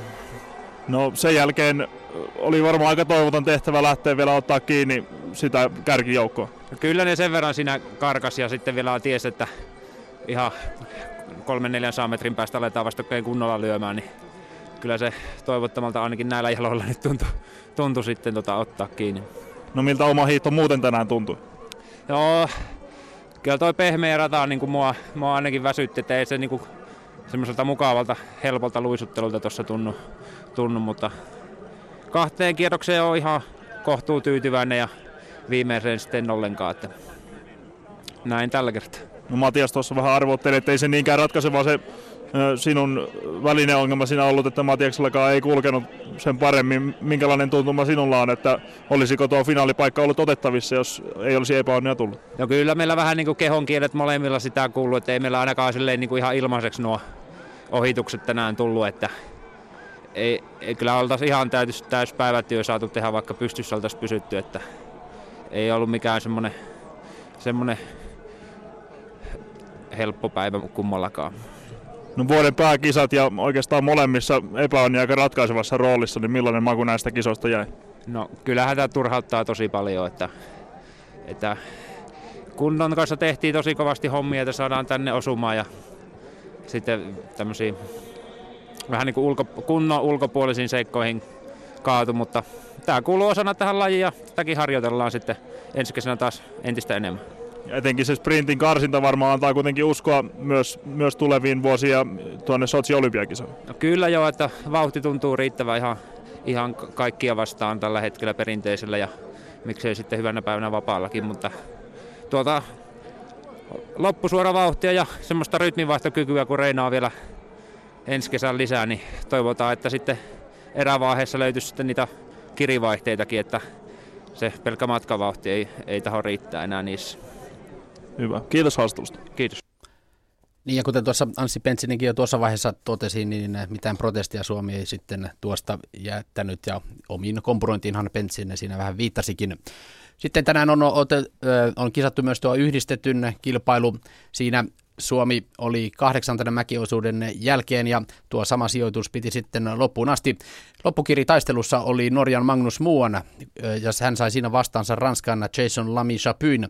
Ranskalainen teki Norjan kultajuhlit tyhjiksi venyttämällä lopulta Muonia ennen maaliviivalle ja kuunnellaan mitä Janne Ryynänen mietti tuon kisan jälkeen ja Ryynänen hän hiihti tuon Suomen kolmannen osuuden. Janne Ryynänen Suomen kolmannen osuuden viestinviejä. Aika yksin jouduit taivalta tekemään tänään, miltä hiihto maistuu? No paremmalta, että, että saa enemmän, enemmän kyllä irti tänään tuolla ladulla, että pystyy niinku viettämään semmoista ihan hyvää vauhtia ja sitten loppuun vielä taistelemaan, taistelemaan itsestään kaikki irti, että kyllä, kyllä tänään oli paljon parempaa. Millaista se on hiihtää tuommoista viest, viestihiihtoa rankalla ladulla rankoissa olosuhteissa, kun ei ole ei näy ketään, ei edessä eikä takana. No, mulle kyllä oikeastaan sopii se, että tuossa ei ollut kyllä niinku ongelma, etteikö sano itseä tiukille, että koko ajan kuuli kuitenkin väliaikoja eteen ja taakse ja ties se oman vauhi. Siinä vaan se etu mulle, että ne ulkoiset tekijät eli muiden hiihtovauhti siinä niinku läsnä olevana, niin ei pääse vaikuttaa siihen omaan mielialaan, että tekee vaan se oma hiihon tuossa kun yksin pääsee. Nyt näyttää vahvasti sillä, että kahdeksas sija on lopputulos kauden lähtökohdat huomioiden, niin millaisena suorituksena pidätte? No ei se huonoa, että tuossa huono, huono hiihtopäivä, niin voisi tulla pari sieltä takaskin päin, että kyllä tänään, tänään näyttänyt tuo hiihto mun mielestä poilla, poilla ja itselläkin niin paremmalta, että tuohon hiihtoon varmaan voi olla ihan tyytyväinen, että vaan kun sen mäen saisi sais menemään paremmin, että pääsi tuonne kärkiporukkaa hiihtää, että ne ei kuitenkaan hirveän paljon kovempaa tuolla näitä menevää. Että, että kyllä mun mielestä oli, tämä hiihto oli niin positiivinen tänään. Ja Suomihan oli tosiaan tuossa yhdistetyn kisassa siis lopulta kahdeksas. Ja sitten äh, muihin talviurheiluihin. Markus Sandel, kuten Mikko Hannulla tuolla jo vähän äh, alustikin, laski komeasti tänään Alppihiihdon maailmankapissa. Hienot Sandelin laskut riittivät suurpujottelussa nimittäin neljänteen sijaan. Karmis Partenkirchenessä käydyn kisana voitti ranskalainen Alexis Pantyro ja Sandel jäi hänestä 0,73 sekuntia. Palkintopallisijoituksesta Sandel jäi vain kymmenyksen. Joka tapauksessa sijoitus on Sandelin paras maailmankupissa, sillä aiemmin hän on ollut viides. Oli hieno päivä kyllä. Kyllä mä oon, mä oon iloinen tästä, mutta kyllä se jäi harmittavan lähelle. Että et, et jos olisi ollut 13 sadasosaa nopeampi tänään, niin olisi voinut olla toinen. Niin, niin tota, se jäi mieleen, mutta, mutta oli, oli hyvä päivä. Et, et opettavainen, että just mä taisin sen, että, että sitä linjaa pitää olla ja, ja, ja, ja luottaa, että se, se vauhti riittää silloin, kun, kun ottaa sitä linjaa. Niin tota, silloin pystyn tekemään tekemään niitä asioita, missä mä oikeasti olen hyvä ja, ja, ja tekemään tällaisia suorituksia, niin tästä on hyvä jatkaa. Mä vaan keskityn siihen, että mä otan sitä linjaa ja pidän laskun rauhallisena ja, ja, ja teen sitä duunia, missä mä oon hyvä. Mä päätin, että no, vaikka, vaikka niin ei ehkä saisi sais, sais niin Suomen tyyliin sanoa, mutta mä, mä katon mitä se menee ja otan sitä linjaa ja sitten että monessa mä oon. Et tota, tänään se toimii ihan hyvin. Tämä vahvistaa mun paikkaa top, top 15 joukossa ja, ja, se mahdollistaa sen just, että pystyy tekemään tällaisia tuloksia, että ei tarvi antaa ekalla kierroksella mitään eteen radan perusteella. Et, et, niin kuin, pitää vaan tästä jatkaa, jatkaa samalla tavalla ja, ja sitten on kaikki mahdollisuudet seuraavassa kisassa. Et, et tuoda tämä hyvä, hyvä fiilis ja drive mukaan sinne Kranskakoraan. Sitä toivotaan. Naisten alppihiihdossa maailmankapin kokonaiskisan voitto ratkesi jo hyvissä ajoin. Tiina Maase voitti superalppi yhdistetyn kisan tänään Ranskassa ja karkasi samalla tavoittamattomaan pistejohtoon. Kautta on vielä jäljellä naisten puolella yhdeksän kisaa.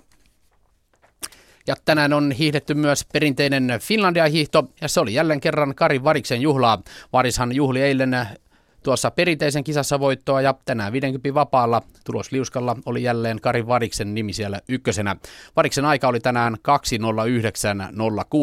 Naisten sarjan voiton vei Sini Alusniemi ja hän pysyi miesten kärkiryhmän kyydissä 38 kilometrin saakka ja silloin Varis sitten teki oman nykäisynsä.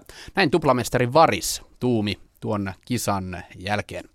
Tavoite oli voittaa molempina päivinä ja eilen olisi tärkeämpi kisa ja se tuli voitettu ja tänään oli todella vahvaa tuo vapaa hiihtäminen. Että ei ollut mitään heikkoa. Viimeisen kympi siirryn keulaan ja pääsin muilta karkuun. Miltä se tuntui? Varmasti eilen oli aika raskas kilpailu ja tänään sitten yhtä, yhtä raskas 50 kilometriä. No kyllä se tietysti tuntuu, mutta yllättävän hyvin energiat sain eilen kroppaan ja tänään oli sille aika energinen olo, että joskus kun on voittanut tuplana, niin on ollut todella heikossa kunnossa maalissa, mutta nyt on ihan virkeänä. Mites tästä eteenpäin? Varmasti nälkä kasvaa syödessä. Kaksi mestaruutta täällä, niin milloin nähdään seuraava kerran Kari Varis tositoimissa? No toivottavasti kahden viikon päästä täällä on Salpaussilla maailmankappia 500 perinteisiä, että se olisi semmoinen kevään, kevään tota pääkisa ja sitten keväällä vielä 50 vapaalla, niin siinä on kaksi kisaa, missä haluan menestyä. Jäit niukasti tuosta Valdifiemmen kisajoukkueesta. Kuinka pahalta se silloin tuntuu ja minkälaiset ajatukset nyt? No kyllä siinä kaksi viikkoa meni, ettei ollut motivaatiota oikein lenkillä, lenkillä käydä, että, mutta nyt, nyt se alkaa taas maistua hiihtäminen ja tästä on hyvä jatkaa kevättä kohti. Näin Kari Varis, Finlandia hiidon tuplavoittaja Henri Määttä oli siinä haastattelijana ja Finlandia hiidossa oli mukana myös Hannu Manninen. Hän oli seitsemäs, aika 2.12.09 ja Hannu Manninen jäi kolme minuuttia Kari Variksesta. Henri Määttä kävi jututtamassa myös Hannu Mannisen tuon Finlandia hiidon jälkeen. No ihan hyvät fiilikset oli, että äh, viimeinen kymppi oli kyllä aika tiukkaa minua, kun pojat lähti tuossa kärjessä vähän lujempaa, niin ei oikein ollut enää voimia siihen iskeen mukaan. Mutta että ihan hyvin sai ehjän, ehjän loppuun tähän hiihtoon ja ihan mukava sijoituskin ennen lähtöä sanoit, että lähdet vähän niin kuin kokeilemaan tätä viittäkymppiä ja SM-kisoissa ehkä sinut nähdään. No, miltä se tuntuu? Nähdäänkö Hannu Manninen SM-kisoissa? Kyllä, ehdottomasti nähdään, että mukava, mukava hiihto oli ja tuota, uskoisin, että siellä pystyy sitten väliaika lähellä, kun mennään, niin omaa vahtia ja omaa rytmiä hiihtää. Että tässä porukassa kun hiihellään, niin se on vähän suusta nykimistä välillä, mutta tota, ihan hyvät, hyvä kokemus oli tämä ajatellen sitä viit, viittäkymppiä keväällä sitten. Mitäs voidaan sieltä viideltä kympiltä odottaa? no eipä tässä mitään tavoitteita varmaan niin kuin sijoituksellisesti osaa sanoa, mutta niin kuin, niin kuin nytkin, niin tavoitteena tietenkin siellä ehjä hiihto ja saa semmoinen itsessä kaikki irti, niin eiköhän se sijoituskin ole ihan kohtuu hyvä. Näin totesi siis Hannu Manninen tuon Finlandia hiidon jälkeen. Ja Valdi Fiemessä on tuo sekajoukkojen mäki taas, siellä toinen kierros on käynnissä, joten mennään tämän välitunnuksen kautta sitten takaisin Italiaan. Hiidon maailmanmestaruuskilpailut. Valdi Fiemme, Italia. Yle puheessa. Kiitokset Simo Leinonen ja Jouni Pekka Kekka Uitto siellä Pasilan päässä. Täällä tosiaan pienessä kevyessä lumisateessa sekajoukkuemäen toinen kierros on alkanut. Lea Lemar Ranskasta 94 metriä ja Elena Runkaldir Italiasta 98,5 metriä. Oslon kisojen hopea mitali nainen Runkaldir venyttää komean siivun 98,5 metrisen ja nyt kun toinen kierros alkaa, niin olosuhteita ja tuuliakin tarkastellaan erityisen herkästi vai kuinka Jyri Pelkonen? Kyllä, olosuhteet on täysin samanlaiset kuin ensimmäisellä hyppykierroksella. Pientä takavirettä ja pientä lumisadetta, puhaltimet pauhaa tuossa hyppäjien välillä ja hienoja hyppyjä tullaan näkemään tälläkin kiekalla. Jessica Jerome, tärkeä hyppy, Yhdysvaltain nainen ja siihen 100 metriin. Jerome, joka ensimmäisellä kierroksella hyppäsi 98 metriä, tulee nyt 98 ja puoleen naisten henkilökohtaisen kilpailun kuutonen ja USAlla siis naiset erityisen kovaa valuuttaa tässä sekakilpailussa. Todella, todella upea hyppy ja 18 puolta tarjoaa tuomarit kolme kertaa ja kaksi kertaa 17 puoli USA ottaa johtopaikan. 8,6 pistettä on ero toisen olevaan Ranskaan. Avauskierroksen jälkeen Japani kärjessä, Saksa toisena. Eroa noiden maiden välillä 8,3 pistettä, kun seuraava nainen on jo tuolla puomilla. Tässä mennään samalla tavalla hyppyjärjestyksessä naiset, miehet, naiset ja miehet. Kaksi on karsiutunut, karsiutunut pois sekä Venäjä että Tsekki jäivät kahdeksan parhaan ulkopuolelle, mutta muut maat vielä porskuttavat ja Japanin Yuki Ito seuraavaksi liikkeelle. Tärkeä suoritus Japanin kannalta, johtava joukkue nyt vuorossa ja sen arvoituksellisin lenkki Yuki Ito ja hänen hyppynsä jää tuohon 93 metriin, mutta toisaalta ensimmäisellä kierroksella hän täytti ajatukset ja odotukset venytettyään 90 ja kun nyt tulee 91 ja puoli, niin ei tämä homma välttämättä ainakaan Juki Itosta Japanin kohdalta jää kiinni. Ei välttämättä, mutta kyllä ponnistus myöhästyy tässä selkeästi, että kyllä että kun kovan päältä tuo olisi lähtenyt, niin 93-4 metriä olisi mennyt ilman muuta, että sen verran oli tarkalla. Että ehkä sen verran jännitystä tässä nuorilla tytöllä. Sitten seuraava nainen hyppy vuoroon. Japanin kova haastaja Ulrike Kressler, 91,5 siis tuossa Juki Itolle. Ja Japani luonnollisesti kärkeen ero Yhdysvaltoihin nyt 19 pinnaa viiden hypyn jälkeen. Ranska kolmantena, Italia neljäntenä ja neljä viimeistä kakkoskierroksen ensimmäisestä hyppyryhmästä ja Ulrike Kressler, Kresslerin hyppy on tärkeä kokonaistilannetta ajatellen ja saksalainen tulee 96 metriin, ensimmäisellä kierroksella 96 ja tämän toisen kierroksen hypyn mitta, kun se tarkistetaan, niin se on aika lähelle tuota ensimmäisen kierroksen tulosta 97 puolen metrin parannus saksalaisnaiselle. Saksa ottanee tässä johtopaikan ja kyllä on kova, kova kisa tässä. Minkä näköistä ratkaisua ei ole tullut vielä lopullista semmoista sinettiä tähän, miten tässä mitaleiden jaossa käy. Neljä vuotta sitten Chrysler oli hopealla Liberecin naisten mäessä ja Saksa kärkeen 0,8 pisteen musertavalla erolla, eli tiukkaa on. Ja vielä on muillakin mailla sanansa sanottavana, USAkin vielä 20 pisteen päässä kärki kaksikosta, kun vuorossa on Slovenia, Ursa, Bogatai, naisten henkilökohtaisen kilpailun 17 ikää, tytöllä 17 vuotta, junioreiden maailmanmestaruuskilpailujen viitonen, Slovenian naisten, nuorten naisten joukkue, maailmanmestari Liberetsistä tältä kesältä tai talvelta ja nyt 96 metriä. Boka Taihan pistää vielä paremman kuin ensimmäisellä kierroksella, parantaa kahdella metrillä 97 ja. Nyt tuulettaa kyllä reippaasti tuossa kaatumarajan ylitettyä ja syystäkin oli hieno tasapainoinen suoritus ja koville mitoille tyttö tämän, tämän kierroksen hyppyset toi.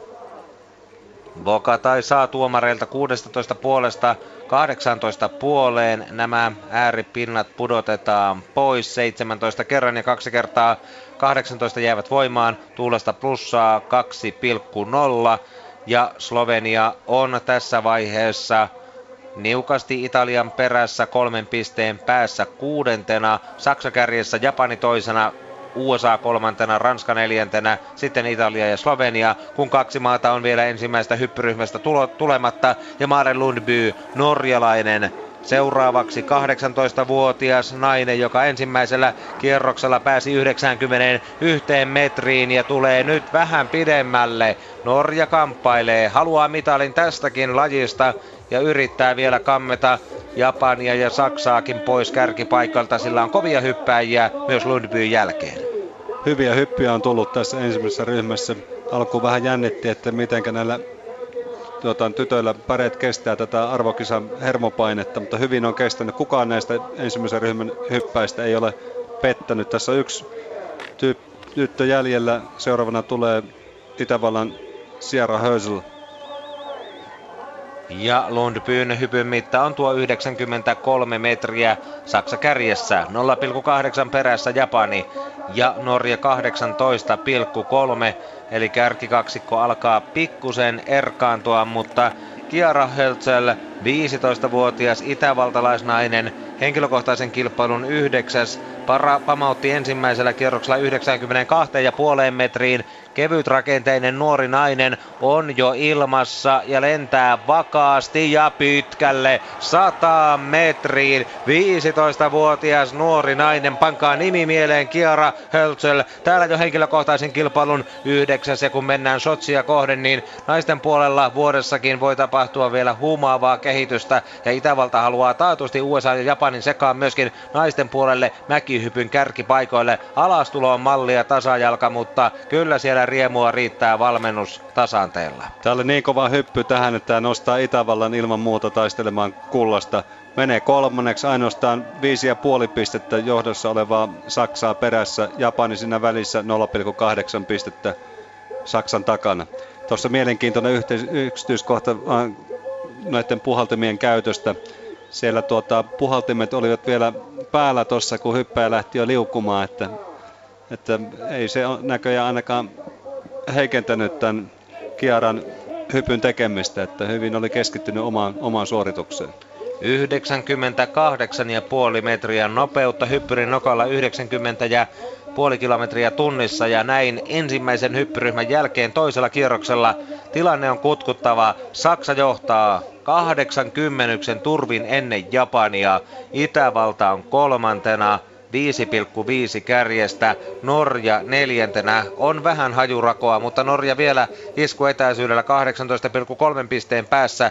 Yhdysvallat 19,8 ja USAlla on tuo naisten puolen maailmanmestari Sara Henriksson muun muassa tulossa, mutta miehistä se homma on kiinni. Norjalla kovat lyönnit vielä tulossa miesten puolelta Hilde ja Bardal. Ranska on kuudentena 28,4 kärjestä ja tuo USAn ero kärkeen on 19,8 eli vain puolitoista pistettä vähemmän kuin Norjalla. Italia on 35,3 päässä ja Slovenia 38,3 pisteen päässä Saksasta. Lähtölava hinattiin taas miehille tuohon pykälään 17, jossa se oli ensimmäiselläkin hyppykierroksella ja tästä ryhmästä hän pisimmällä hyppäsi Richard Freitag tältä lavalta 102,5 metriä. Ronan Lamy Chapuis, Ranskan hienona päivänä. Vincent de, de Compsavois miehistä hyppäsi mainiosti ensimmäisellä kierroksella ja nyt vaaditaan venymistä sitten Lamy Chapuilta 94,5 metriä. Jos arvioisin tuon hypyn pituuden, niin ei sen paljon pitäisi siitä heittää. Se on 90 tasa, 94 tasan ja tuomareilta 5 kertaa 18 pinnaa, joten eri puraa ei tuomaritornissa tämän miehen suorituksesta ole tämmöisen suorituksen jälkeen on kyllä hieno lähteä tuota, niin, harjoittelemaan sitten tuohon Isonmäen kisaan, että hyvällä mallilla on, on monenkin Ranskan pojan hyppääminen. Ranskalla tänään siis kultamitalipäivä yhdistetyn joukkuekilpailussa. Velipoika Chachon Lamy Chapuis hankki Ranskalle sen historian ensimmäisen yhdistetyn joukkuekilpailun voito ja nyt Ranska tietysti menee kärkeen, kun on ensimmäisenä maana toisen hyppyryhmänsä tässä käsitellyt. Andrea Morassi seuraavaksi tuonne Puomille pääsi henkilökohtaisessa kilpailussa toisin kuin suomalaiset kakkoskierrokselle mukaan.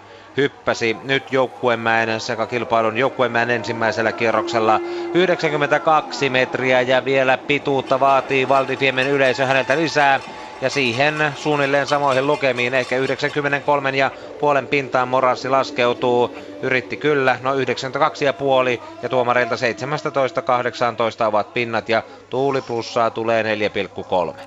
Hyvin on poika kehittynyt tässä sanotaan viimeisen kahden vuoden aikana, että tämä hyppääminen on hyvin lähellä jo, että se menee tosi pitkälle. Vielä tarvitaan vähän jerkkua lisää tuonne reiteen ja tämmöistä teknisiä ominaisuuksia vähän hioda paremmaksi, mutta ihan mukava tulevaisuus tässä on Andrea Morassilla tiedossa. Ja sitten on USAn tulevaisuus tässä kilpailussa aika kovassa puntarissa. Peter Frenet on siirtynyt ja hinannut itsensä tuohon puomille hyppypaikalle ja sieltä vielä puhaltimet viimeiset taivalta leijuvat Lumipisarat yrittävät saada latu urista pois. Merkki on annettu. Frenet on vauhdissa. Tässä on paljon pelissä USAn kokonaistilannetta silmällä pitäen. Vaadittaisiin kunnon hyppy, mutta lyhyeksi jää. Jää tuohon 86 metriin. Ensimmäisellä kierroksella hän hyppäsi kuitenkin 89,5 metriä, mutta nyt vain 86,5. Tuulesta tulee plussaa neljä pistettä enemmän kuin ensimmäisessä hypyssä ja mittaan sekin vaikuttaa jonkun verran, että ei tuo ihan huono tuota keulalta ollut, mutta tämän verran on vielä tekemistä tonne maailman huipulle, että 10 metriä kaivattaisiin mittaa lisää, lisää harjoittelua.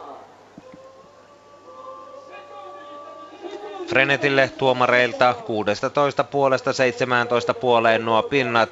USA nyt Ranskan perässä 6,6. Ei onnistunut Brenet yhtä hyvin kuin Lami Chapui omassa hypyssään. Jäi 6 metriä pituudessakin. Kun vuoroon tulee tämän kilpailun lopputuloksen kannalta tärkeä mies Daiki Ito kova japanilainen, jolta vaaditaan nyt huippusuoritusta. Saksaa vastaan Japani haluaa taistella maailmanmestaruudesta, on vahva kandidaatti tittelivoittajaksi ja hyvä hyppy nähdään. 100-metrinen Daiki Ito lyö ensimmäisellä kierroksella tauluun 100 metrin lukemat ja tällä toisella tismalleen samat, eli kaksi tasan 100 metristä Daiki Itolta ja tuomaristo heltyy neljä kertaa, 19 pinnaa kerran 18 puoli ja Tuulesta annetaan vielä bonusta 4,3 pistettä. Hyvin identtinen hyppy tämän ensimmäisen kierroksen hypyn kanssa ja pitää kyllä Japanin edelleen kultamitaalitaistelussa mukana. Japani hakee hyvitystä yhdistetyssä joukkue jäi ilman mitalia, mutta nyt tämä ensimmäistä kertaa tarjolla oleva seka joukkuemäen maailman mestaruus kiinnostaa kovasti Japanissa. Japani kärkeen 44,5 on jo eroa Ranskaan ja USAkin on 51,1 pisteen päässä kun vuoroon tulee seuraava hyppääjä Japanin päävastustajan Saksan Richard Freitag joka lähestyy hyppymään nokkaa ja ponnistaa 102,5 metriä ensimmäisellä kierroksella. Ei nyt aivan yhtä pitkälle, jää siihen 100 metrin pintaan. Tekee kuitenkin nätin alastulon ja saa ansaitusti päälle 18 pisteitä. 4 kertaa 18 puoli ja kerran 18, se on vain 97 metrinen ja kun Daikiito vetäisi kuitenkin 100 metrisen, niin Japanin osakkeet ovat nousussa ilman muuta tuota, niin Richard Freitag ei onnistunut parhaalla mahdollisella tavalla. Näytti siltä, että liian innokkaasti oli menossa tuonne hyppyyn matkan. Ensimmäinen hyppy vastasi paremmin pintaan, antoi sen 5 metriä til tähän hyppyyn verrattuna. Kyllä nyt oli vähän niin kuin ratkaisun makua tässä hypyssä.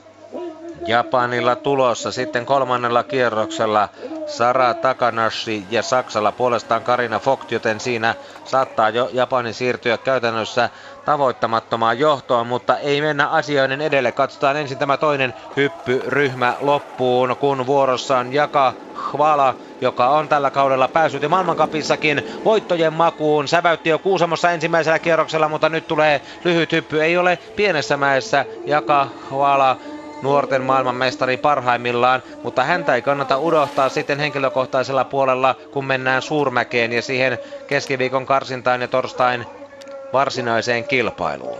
Vähän samantyyppistä kuin Richard Freitag tuossa edellä, että liian hätäisesti menee tuonne hyppyyn matkaan. Hyppy ei, ei nouse riittävän korkealle lentoradalle ja ei maha mitään 92 metriä lopputuloksena. Tuomareilta 17 puolesta 18, ääripäät pois ja kolme kertaa 17 ja puoli jää voimaan. Ja samat tuuliplussat kuin edellisille hyppääjille, eli nyt ovat olosuhteet vakiintuneet.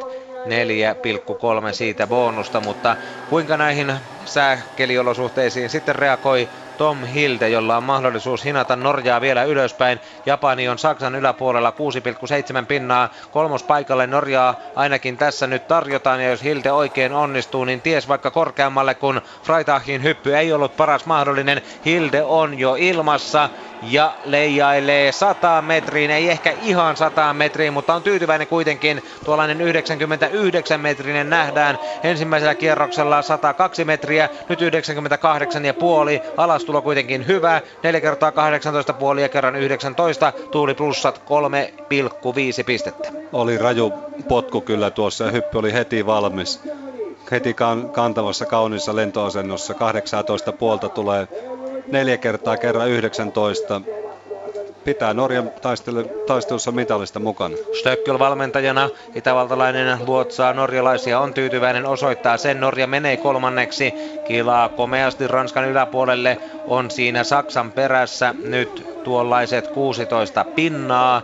Japani yhä kärjessä, kun vielä on tulossa tästä hyppyryhmästä viimeinen mies Alexander Pointner on nyt lappunsa kanssa. Heilauttaa ja antaa merkin Thomas Morgensternille, itävaltalaiselle lentäjälle, joka on saavuttanut mainetta ja mammonaa mäkihypyssä ja hyppää nyt hyvin yli 100 metrin. Thomas Morgenstern ja Itävalta ilmoittautuu edelleen tuohon mitalitaisteluun. On hyvissä iskuasemissa Japaniin ja Saksaankin nähden kilaa Norjan yläpuolelle tai ainakin siihen lähituntumaan 100 metrin hyppy ja 19 neljä kertaa kerran 18 puoli ja tuuli plussat 3,1. Huippuhyppy, huippuhyppy. On näitä hieno seurata kyllä, että tämä on niin, kuin, niin tehokasta, niin hienoa tekemistä tuolla teknisesti tuolla hyppyrin pöydällä ja Itävalta menee kakkoseksi ja pisteero Japaniin 5,9 pistettä, kun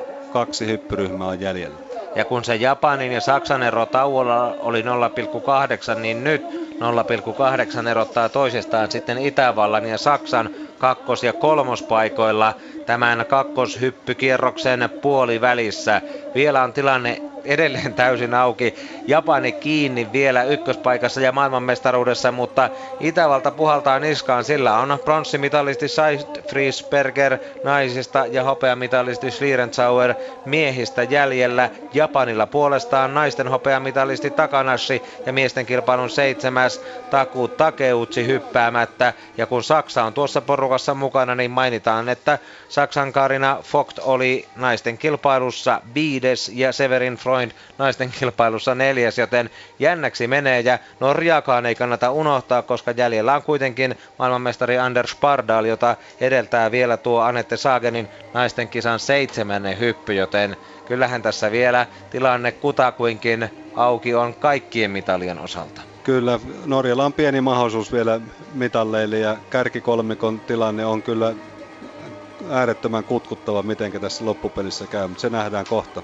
Ja kun Ranska on viidentenä 44 perässä ja USA kuudentena 51 jäljessä, niin täytyy muistaa, että Sarah Henriksson, yhdysvaltalainen naistykki, on tulossa vielä tässä, kun kolmas hyppyryhmä nyt aloittaa. Ja ensimmäisenä vuorossa on Colin Mattel Ranskasta ja nyt nähdään hieno hyppy, todella loistohyppy tältä kokeneelta, vaikka ei iältään vielä kovinkaan vanhalta ranskalaiselta tulee kova siivu, 19 tarjotaan, no se on 95 metrinen, ei ihan niin pitkä kuin miltä näytti, mutta 19 tarjotaan tuomaritornista kerran 17 puoli. Ja Colin Mate Ranskasta pyrkii nostamaan vielä maansa osakkeita taistelussa ainakin viidennen sijaan säilyttämisen puolesta. Tytöille nostettiin lähtölava samaan kuin tuossa ensimmäisellä kierroksella oli, eli pykälään 27 ja siitä hän hyppäsi Sara Takanashi Japanista 101,5 metriä ekalla hyppykierroksella. Yleisö innostuu Valdifiemen maailmanmestaruuskilpailussa ja Predatson normaalimäessä, kun Evelin Insam, naisten kilpailun kahdeksas normaalimäestä, on vuorossa viimeistä edellisenä italialaisena ja yrittää vielä pitkää hyppyä tuohon 94 metriin. Hän tulee ensimmäisellä kierroksella kuitenkin 89,5, joten nyt nähdään pitempi kuin mitä siinä avauksessa. Se on 93,5 metriä tuon hypyn pituus tarkkaan ottaen. Ja tuomaripisteistä putoavat pois 17 ja 18 ja 3 kertaa 17,5 ne jäävät voimaan. Hienoa, että koti maan joukkue on tässä finaalikierroksella mukana. Kyllä Italia on mukavasti tuonut väriä tämän, tämän illan kilpailun. USAlla kuitenkin Sarah Henriksson tulossa, joten kyllä Italian Evelin Insamin hypystä huolimatta on aika mahdoton pysyä tai nousta USAn yläpuolelle. Tuohon saadaan valaistusta saman tien, kun naisten maailmanmestari on puomilla valmiina. Ja sanon sen, vaikka vähän toistolta kuulostaa, että tässä on nainen, jolla on kyllä sponsorivoimaa takana niin paljon, että naisten mäkihypystä on kohta tulossa yhtä suosittu laji kuin naisten seiväshypystä. Tässä on keulakuva Sara Henriksson, joka taitaa oi, tämän oi, mäen oi. niksit ja tulee sinne 104 metriin. Hyppäsi viime kaudella täällä mäessä naisten mäkiennätyksen 108 metriä tässä normaalimäessä. Voitti silloin kaksi maailmankapin osakilpailua, viihtyy Valdifiemessä, oli ykkönen normaalikilpailussa 100 104 ja puoli metriä ja tuomarit heltyvät kolmeen 19 ja puoleen, kerran 19, kerran 18 puoli. Sara Henriksson vastaan Sara Takanashi matkalla Sotsin olympialaisiin ja naisten mäkihypystä puhutaan taatusti suurin otsakoin vuoden sisällä. Kyllä USA mäkivalmentaja Paolo Bernandi tuossa niin on saanut näissä kisoissa tuulettaa näitä naismäkihyppyjen puolesta ja mikä on tuuletellessaan kyllä kerta kaikkien käsittämättömän hyvä siivu oli tuossa Henrikssonilla. 104,5 metriä, tuuli plussaa 1,8 USA kärkeen. Ja kun tuossa Italia oli vähän kannoilla hangoittelemassa, niin nyt hups, Italian ero. USAhan on 28,9 pistettä. Siinä on välissä Ranska 13,6 päässä Yhdysvalloista, kun Sara Takanashin haastajan näin täytyy sanoa. Siivu nähdään seuraavaksi. Nuori 16-vuotias japanilaisnainen 106 ja puoleen metriin. Mäki ennätyskin on vaarassa naisten puolella. Ei taida ihan riittää. No se on juuri se 106 ja puoli metriä. Sara Takanashi haluaa maksaa vähän niitä kalavelkoja, joita syntyi naisten kilpailussa henkilökohtaisella puolella, kun 16-vuotias Neitokainen jäi hopealle. Maailmankapin voittonsa varmistanut syväkyykky sinne perään, mutta 106 ja puoli metriä näiden näiden kisojen pisin naishyppy on nähnyt päivänvalon ja tämä on Japanin maailmanmestaruushaaveille todella komea, tärkeä hyppy, minkä Takanashi tekee. Tämä on kyllä sinetti Japanin maailmanmestaruudelle. Jos Taku Takeuchi pysyy hyppyssä pystyssä, niin Japani voittaa. Olipa hirmunen siivu kyllä. Ja kyllä tässä Sara Takanasi halusi kyllä kaapin paikan näyttää nyt Sara Henrikssonille. Hienoja hyppyjä nähtiin molemmilta, mutta kyllä japanilainen oli tänään pitelemätön.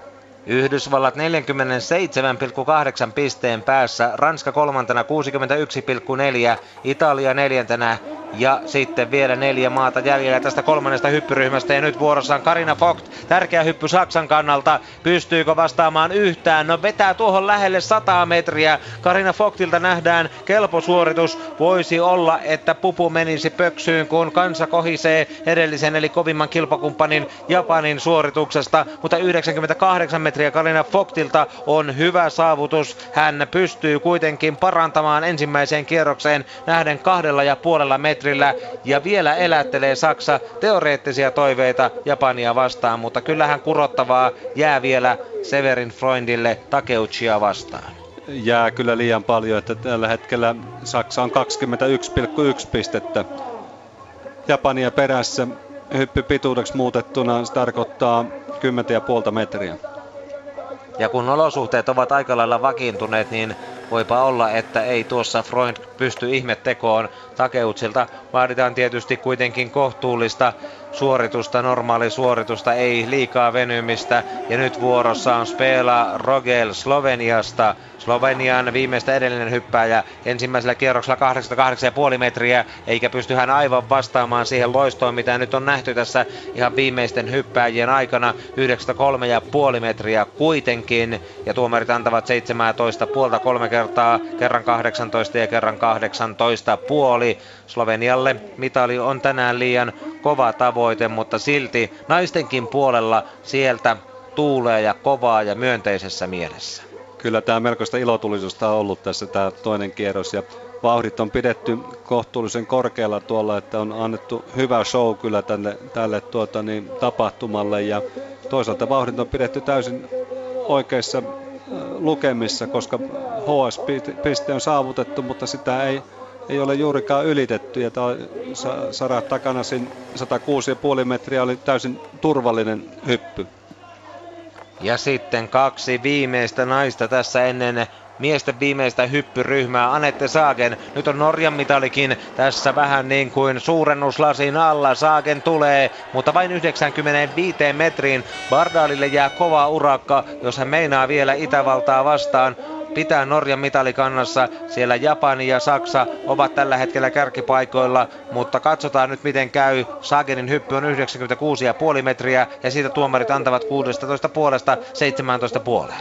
Neljä metriä kuitenkin laittoi mittaa lisää ensimmäiseen hyppyyn verrattuna, joten hienosti selviytyy tämän päivän kisasta. Kaksi, kaksi tyylikästä siivua ja Itävallan Seifritzberger on, on seuraavana ja sitten lopullisesti nähdään tuo tilanne, että mikä se tulee olemaan Itävallan ja Saksan välillä tuosta hopeamitalista taisteltaessa.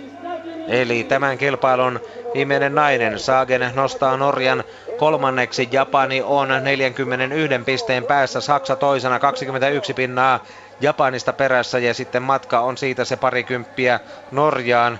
Yhdysvallat on Norjan takana 6,8 pisteen päässä ja kun Norjalla on kovempi ankkuri, niin ei USA uhkaa, mutta Jacqueline Seifriedberger Itävallasta on ratkaisevassa roolissa Itävallan mitalia ajatellen ja venyttää hyvin. Venyttää siihen 98 metriin tuon hyppynsä ensimmäisellä kierroksella 97,5 ja nyt 99,5, joten kyllä Itävalta on vielä Norjaa vastaan mitalivauhdissa. Menee jopa Saksan ohi, kun Said Friedberger nostaa Itävallan Saksan yläpuolelle puolentoista pinnan verran. Puolentoista pinnan verran ja hän sai tyylistä kerran 18, mutta neljä kertaa 16 puoli.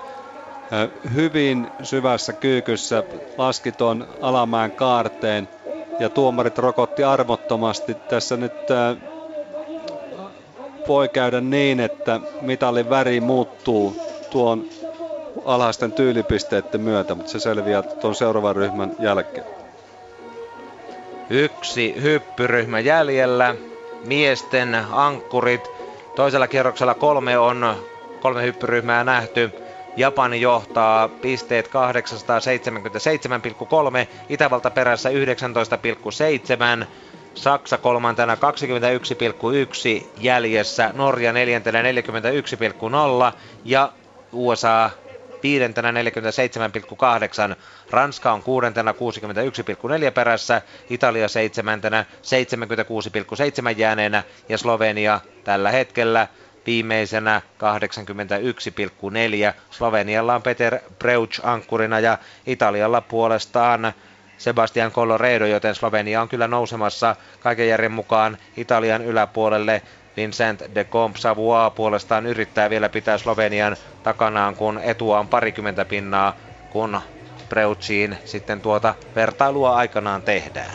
Nythän tässä ennen kuin tämä viimeinen ryhmä päästetään alas, niin tämän hetken tilanteen mukaan hyppyjärjestys käännetään, joten tämä viimeisen ryhmän aloittaa Peter Prevts Slovenia. Sen jälkeen tulee Italian Sebastian Colloredo, Vincent descompa Ranska ja niin edelleen. Ja Preuts jo vauhdissa. Nopean tahtiin aloitetaan tämä ankkuriosuus. Joukkueen mäessä Preuts hyppää 100 metrisen hypyn. Ehkä jää 99. Parantaa kuitenkin ensimmäiseen kierrokseen nähden. Parantaa kahdella metrillä, koska tarkka mitta on 98. Hyvästä tyylistä tuomarit ansaitusti kuitenkin myöntävät 18 puolta neljä kertaa ja kerran 18. Ja kyllä tässä Coloradolla on nyt painetta, kun Preuts tykittää kuitenkin kelpolukemiin kyllä ihan ratkaisun makua oli tässä edellisessä hyppyryhmässä. Japanilla on niin iso kaula tossa, että en, tuon Taku Takeutsin hyppääminen on ollut, ollut myöskin niin äärettömän varmaa ja helpon näköistä hyvää tekemistä, että ei tässä nyt kyllä Japanin kultamitalia vie mikään. Katsotaan kuitenkin loppuun asti ainakin muiden mitalien osalta vielä taistelua käydään.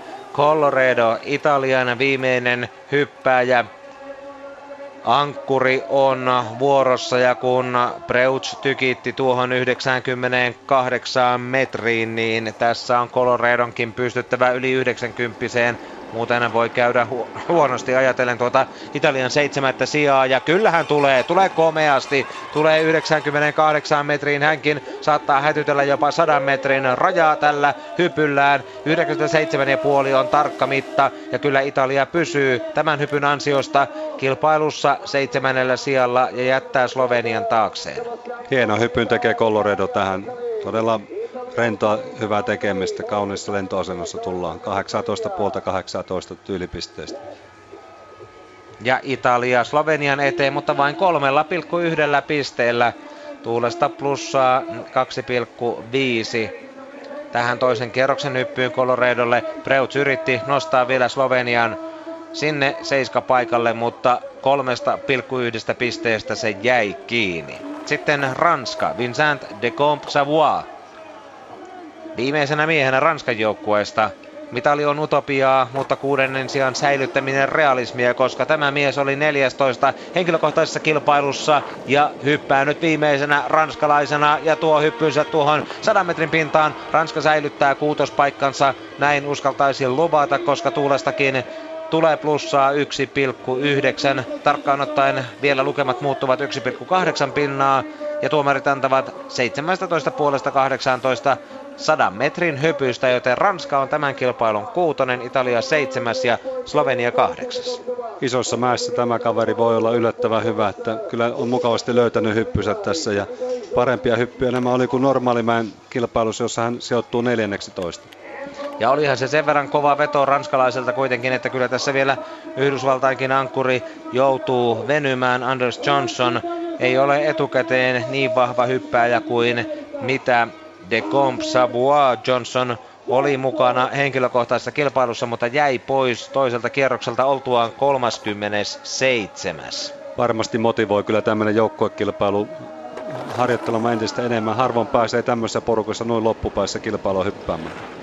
Henrikssonin hieno hyppy naisesta alla Yhdysvaltain joukkueella ja Johnson vetää siihen 94 metriin tuon hyppynsä. Se on siinä kiikun kaakun, koska ranskalaiselta nähtiin se 100 metriä. Se on kiikun kaakun, se on todella lähellä nyt, että 91,5 metriä on Johnsonin hypyn mitta. Riittääkö tämä vai jäädäänkö Ranskan taakse? Yhdysvalloilla miesten puolella petrattavaa naisissa näyttää erinomaiselta.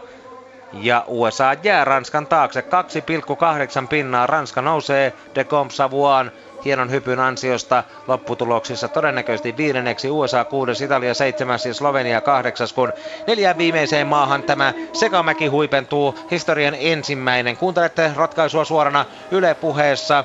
Valtifiemen pimenevässä illassa, jossa kevyt lumisade on tätä päivää loppuun saakka vielä värittänyt. Ja nyt on lippu ylhäällä norjalaisia valmentavalla Alexander Stöcklillä, itävaltalaisvalmentajalla. Lähtölupa on annettu maailmanmestarille. Anders Bardal on vauhdissa ja yrittää pitää Norjan mitali kannassa. Normaalimään ykkönen 100 metriin. Tekee telemarkit siihen alas tullessaan. Ja tuo hyppy, joka ensimmäisellä kierroksella Bardalilla kantoi 100 ja puoli metriä, saa puoli metriä vielä lisää. Ja tuomarit antavat hienosta hypystä 19 kolme kertaa, kaksi kertaa 18 puoli. Norja haluaa sekamäestä mitalin, mutta se on vielä kovan työn takana. Täällä on tulossa kolme kovaa tykkiä Bardalinkin perässä. Joka tapauksessa Norjan joukko tekee erittäin hienon kisan, hyviä suorituksia niin miehissä kuin naisissa ja vähintään se neljäs paikka tosiaan loppusijoituksena.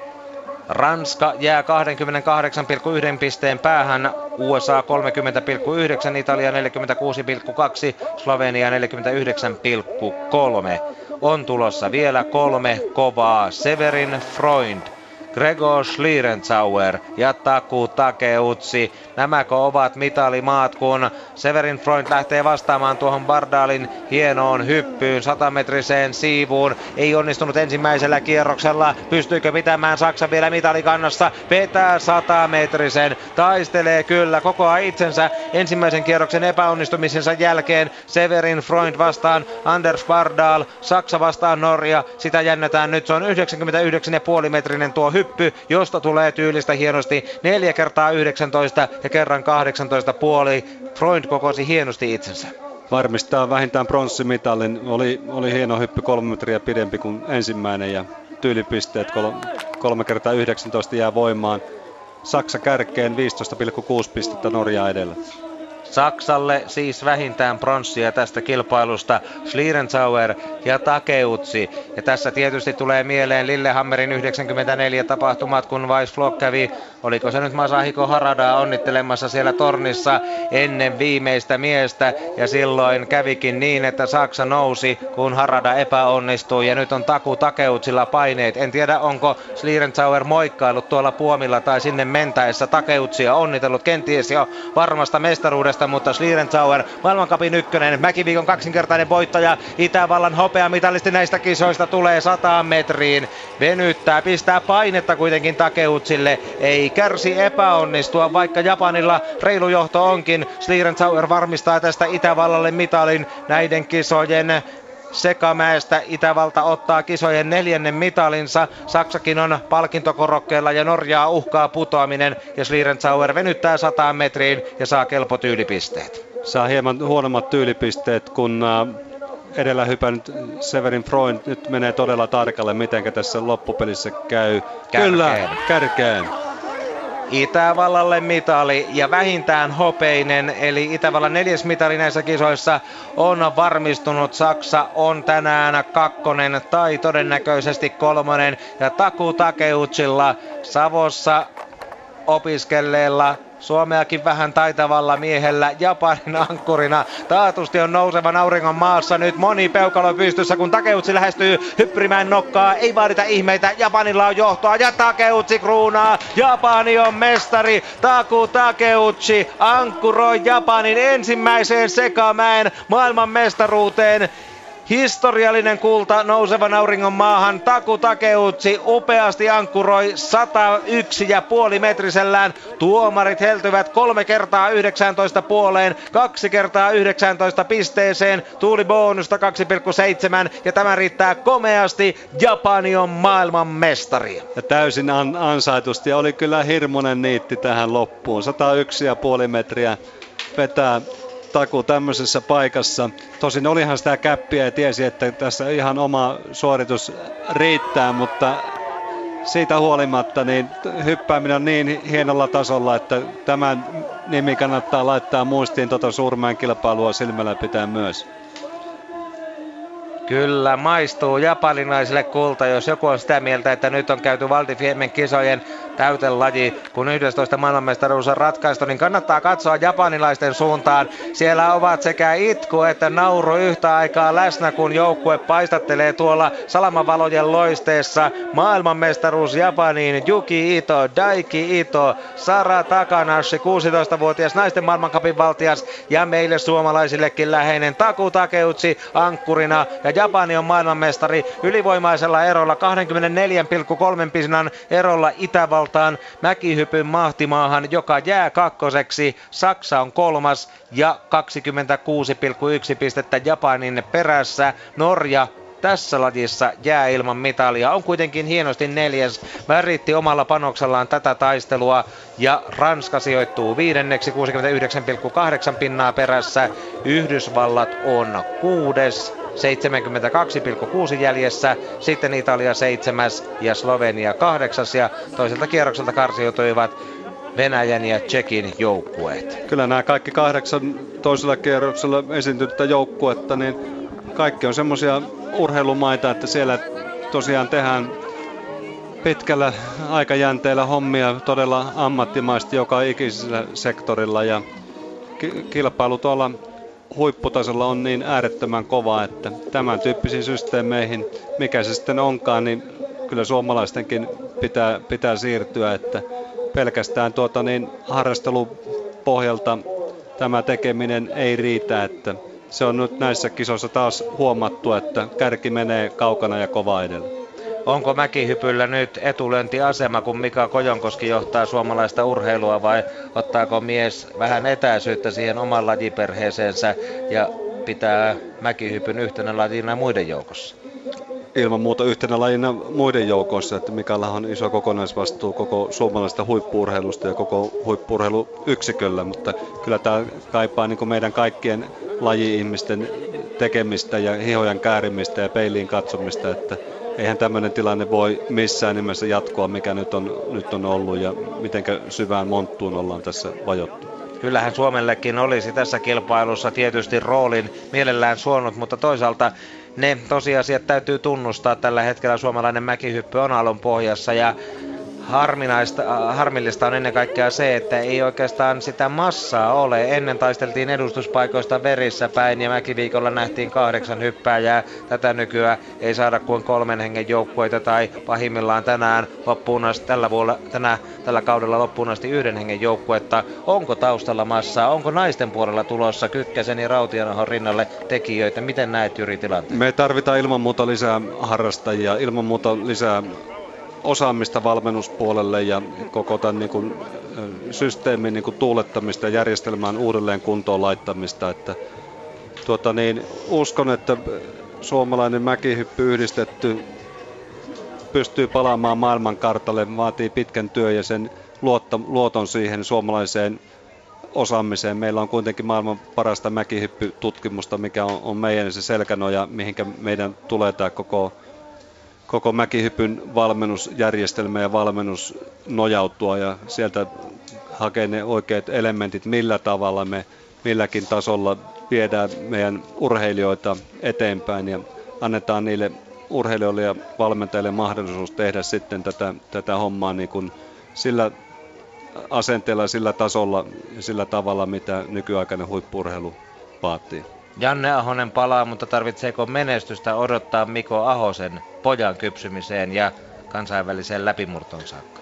Ei, kyllä mä uskon, että nopeamminkin tuota, niin kansainvälistä menestystä tulee. Että meillä on tietenkin ollut paljon urheilijoita tuota, loukkaantumisena ja loukkaantuneena ja näin päin pois.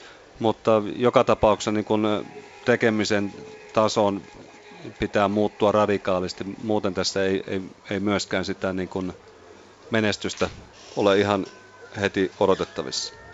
Valtifiemen maailmanmestaruuskilpailut ovat päässeet hyvään vauhtiin. Lähestulkoon jo puoliväliin on käyty 11 kilpailua loppuun saakka ja kun huomenna on välipäivä, niin kerrotaan vielä tuo mitalitaulukon tilanne näiden tämän päivän lajien jälkeen. Norjan kärjessä kolme kultaa, neljä hopeaa, kolme pronssia. Tänään on kultamitali saldoa lisännyt Yhdysvallat naisten sprintissä. Sillä on kaksi kultaa ja yksi pronssi plakkarissaan. Kahden kullan maita ovat Venäjä ja Ranska. Ranskahan juhli tänään yhdistetty joukkue kilpailussa. Sitten Sveitsillä on yksi kulta. Itävallalla, Itävallalla nyt tämän päivänä Sekamäki mukaan lukien kolme hopeaa ja yksi pronssi. Ruotsilla on kolme pronssia. Japani tulee kultamitalitaulukkoon mukaan tällä voitollaan ja sillä on myöskin tuo Takanashin henkilökohtainen hopea. Älköön sitä unohdettako. Saksalla nyt tämä päivä mukaan lukien kaksi pronssia. Kanadalla, Suomella, Kazakstanilla ja Slovenialla yksi pronssia. Kun huomenna on välipäivä, niin maailmanmestaruus kilpailut Valdifiemestä myös Yle puheessa jatkuvat sitten tiistaina, kun vuorossa on tuo mielenkiintoinen naisten 10 kilometrin vapaan kilpailu, jossa mukana on myös Kaisa Mäkäräinen. Keskiviikkona miehet hiihtävät 15 kilometrin vapaata ja silloin Matti Heikkinen puolustaa 15 kilometrin maailman mestaruuttaan ja Mäki YH-puolella palataan silloin myöskin kuvioihin mukaan illalla, kun on käynnissä tuo Isonmäen karsinta. Toivotaan, että suomalaiset pystyvät vielä jostain sen uuden vaihteen löytämään. Karsinta meni aika helposti normaalimäessä, mutta mitkä ovat näkymät Isonmäkeen? No tuota, eihän nuo raposti nuo näkymät ole, että tuota, katsotaan nyt mitä nuo harjoituspäivät ja harjoitushypyt tuo tullessaan ja palataan sitten tähän karsinnan tiimoilta vähän myöhemmin. Ja yhdistetyssä seuraava kilpailu on tuo Isomäen henkilökohtainen torstaina, jolloin naisilla on 4 kertaa 5 kilometrin maastohiihtoviesti ja miehillä puolestaan tuo Isomäen kilpailu keskiviikon karsinan jälkeen. Perjantaina miesten 4 kertaa 10, lauantaina yhdistetyn joukkueen pari kilpailu, jossa todennäköisesti Suomen edustajat kaikki kuitenkin ovat Janne Ryynänen ja Ilkka Herola etukäteisessä kaavailussa kyllä, että isomman harjoitukset sitten näyttää lopullisesti sen, että ketkä ovat niinku semmoisessa hyppykunnossa, että joukkoissa laitetaan. Hiihtäminen tämän päivän kisassa oli, oli Ilkan ja Miken osalta hyvällä tasolla ja sen sijaan Janne ja Eetu niin hiihti selkeästi heikommin kuin tämä edellä mainittu kaksikko. Suomi kuitenkin kahdeksas lauantaina myös naisten 30 perinteinen ja miesten joukkuekilpailu mäkihypyssä ja sunnuntaina 50 alkavalla, alkavalla viikolla jo maanantaina Yle Puheen urheiluilta ja jääkiekkoa joka ilta ja Valdiviemen tapahtumia jälleen tiistaista eteenpäin. Tältä illalta kiitoksia kaikille teille seurastanne ja Simo Leinonen jatkaa vielä hetken aikaa sieltä Pasilan studiosta. Hiihdon maailmanmestaruuskilpailut. Valdi Fiemme, Italia. Yle puheessa.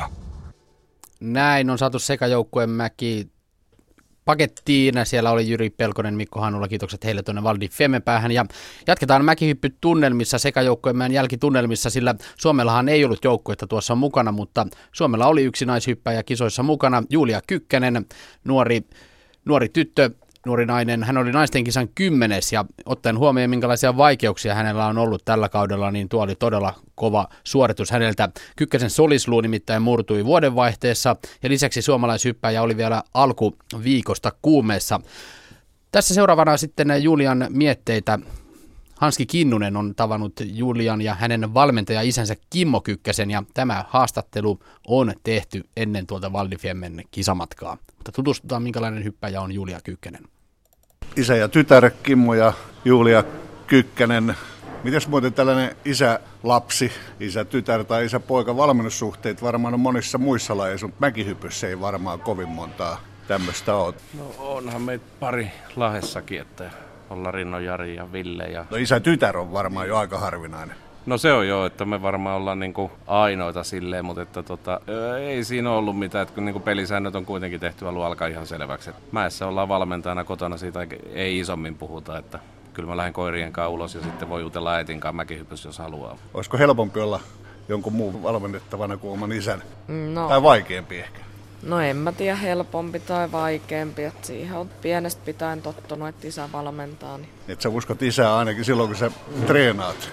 No joo, eiköhän se tiedä mitä, mitä sanoo. Että. No mitäs valmentaja Kykkänen sanoo valmennettavastaan ja tämän hetken tilanteesta ja kunnosta, kun tässä MM-kisoihin ollaan lähdössä? Juliahan on niin kuin helppo valmennettava, kun se on itseohjautuva ohjus, että on niin kuin tavoitteet asetettu ja uskoo itse niihin ja haluaa tehdä töitä niiden eteen, niin siinä niin kuin lähinnä oikeastaan joutuu välillä jarruttelemaan enempi. No tosiaan nämä Valdi Fiemmen kisoja, jos ajatellaan, niin tämä nyt ihan optimaalinen ottaa valmistautuminen. Et ensin solisluu poikki ja sitten viides viikossa saatiin se siihen kuntoon, että pystyy hyppäämään. Sitten nämä pikku kommellukset tähän viikonloppuun, niin on se niin kuin paremminkin voinut mennä. Tuo kuume nyt tuosta saadaan pois, niin kyllä mä uskon, että kaikki niin kuin ihan kunnossa on. Ainakin tuolla eilenä, mitä oli hyppyjä, niin ihan niin kuin hyvällä tasolla ollut. Niin tällä kaikella voi olla jopa se vaikutus, että tekeminen on vähän rennompaa.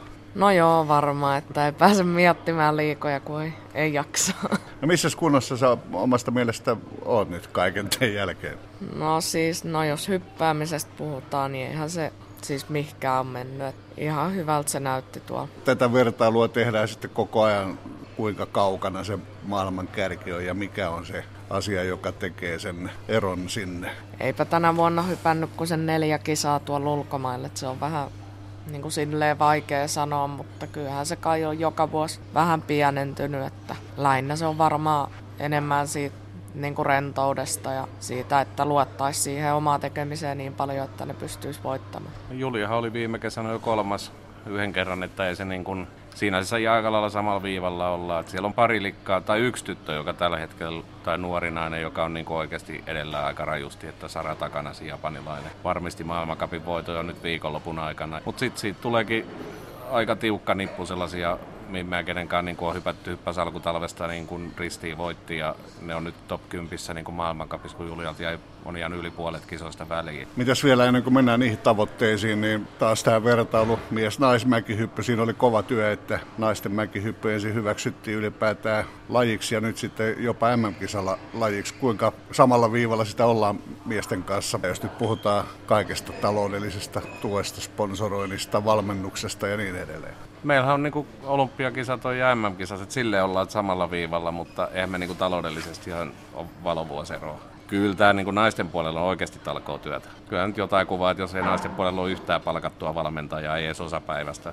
Eihän se tasa-arvo nyt ihan silleen toteudu, kun se voisi toteutua, mutta sitten toisaalta meillä on kuitenkin niin kuin hirveän hyvä taustaryhmä Julialla, että siellä on ravinto, valmentajat, siellä on lääkärit, siellä on psykologit, fysioterapeutit, eri, monta erilaista kuntovalmentajaa, jotka on niin kuin mukana ja haluaa olla te- tekemässä sitä niin kuin kanssa sitten talkoilla, että se on oikeasti aika mittaamattoman arvokas apu, mitä me ollaan saatu.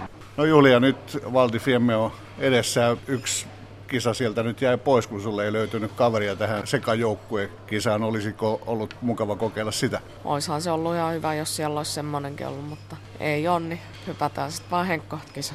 No miten sulla oma tilanne ja tavoitteet nyt näihin henkilökohtaisiin kilpailuihin? En mä mitään siellä tavoitteet toikina asettanut, enkä aseta nyttekään, että kahta hyvää ja rentoa hyppyä lähdetään hakemaan, niin sitten näkee mihin se riittää.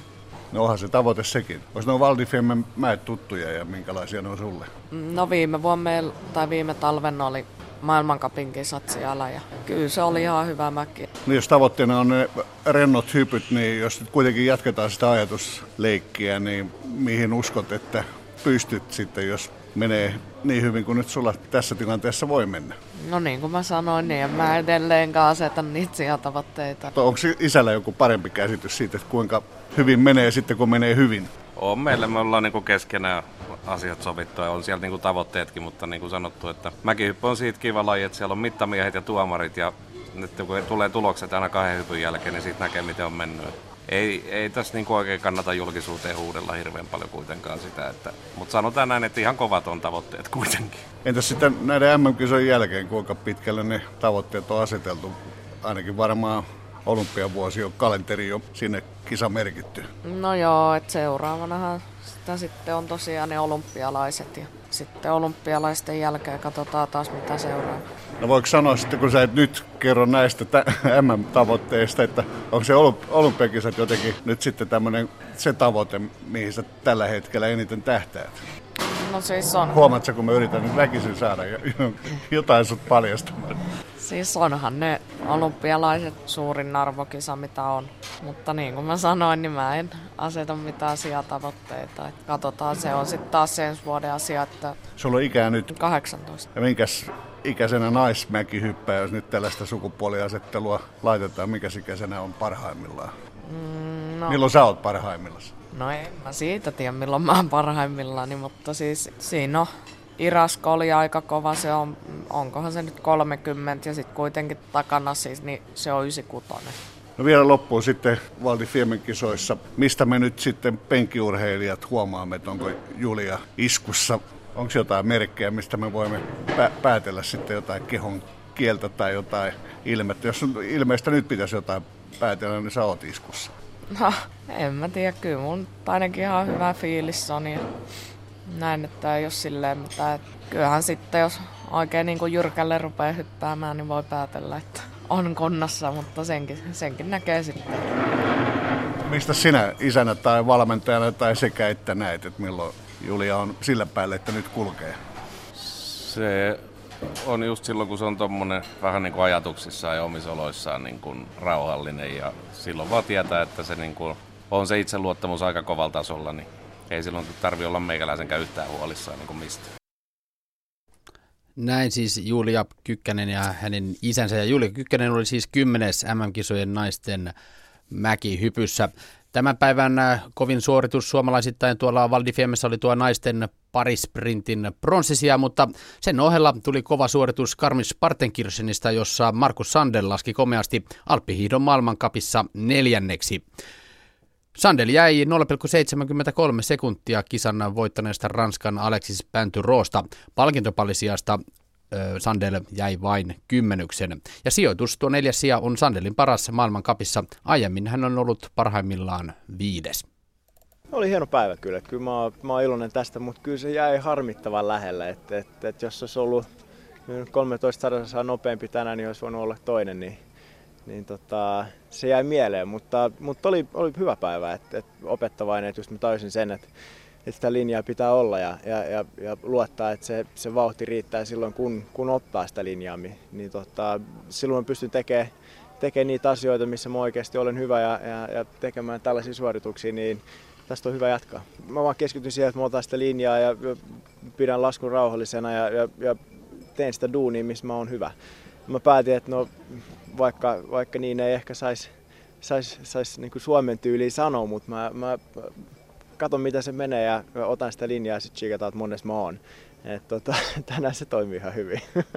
Tämä vahvistaa mun paikkaa top, top 15 joukossa ja, ja, se mahdollistaa sen just, että pystyy tekemään tällaisia tuloksia, että ei tarvi antaa ekalla kierroksella mitään eteen radan perusteella. Et, et, niin pitää vaan tästä jatkaa jatkaa samalla tavalla ja, ja sitten on kaikki mahdollisuudet seuraavassa kisassa. Että, et tuoda tämä hyvä, hyvä fiilis ja drive mukaan sinne Kranskagoraan. Sandel siis tänään neljäs Karmis Partenkirchenin suurpujottelu rinteessä. Palataan vielä kuitenkin tähän aivan lopuksi tämän päivän suomalaissuoritukseen eli naisten parisprinttiin ja siellä MM-pronssiin. Suomen mitalitili on avattu. Krista Lähteenmäki, Riikka Sarasoja ja kuvalkaa hieman päällimmäisiä tuntemuksia. Krista ensin.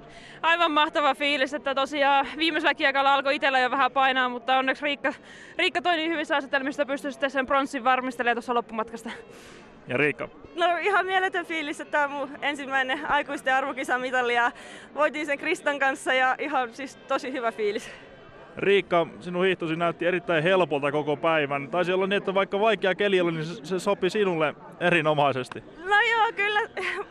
Mä oon yleensä tällaisissa pöhmärökeleissä ihan hyvin hiihtänyt, että kerrankin hyötyä, ettei ole missimittainen.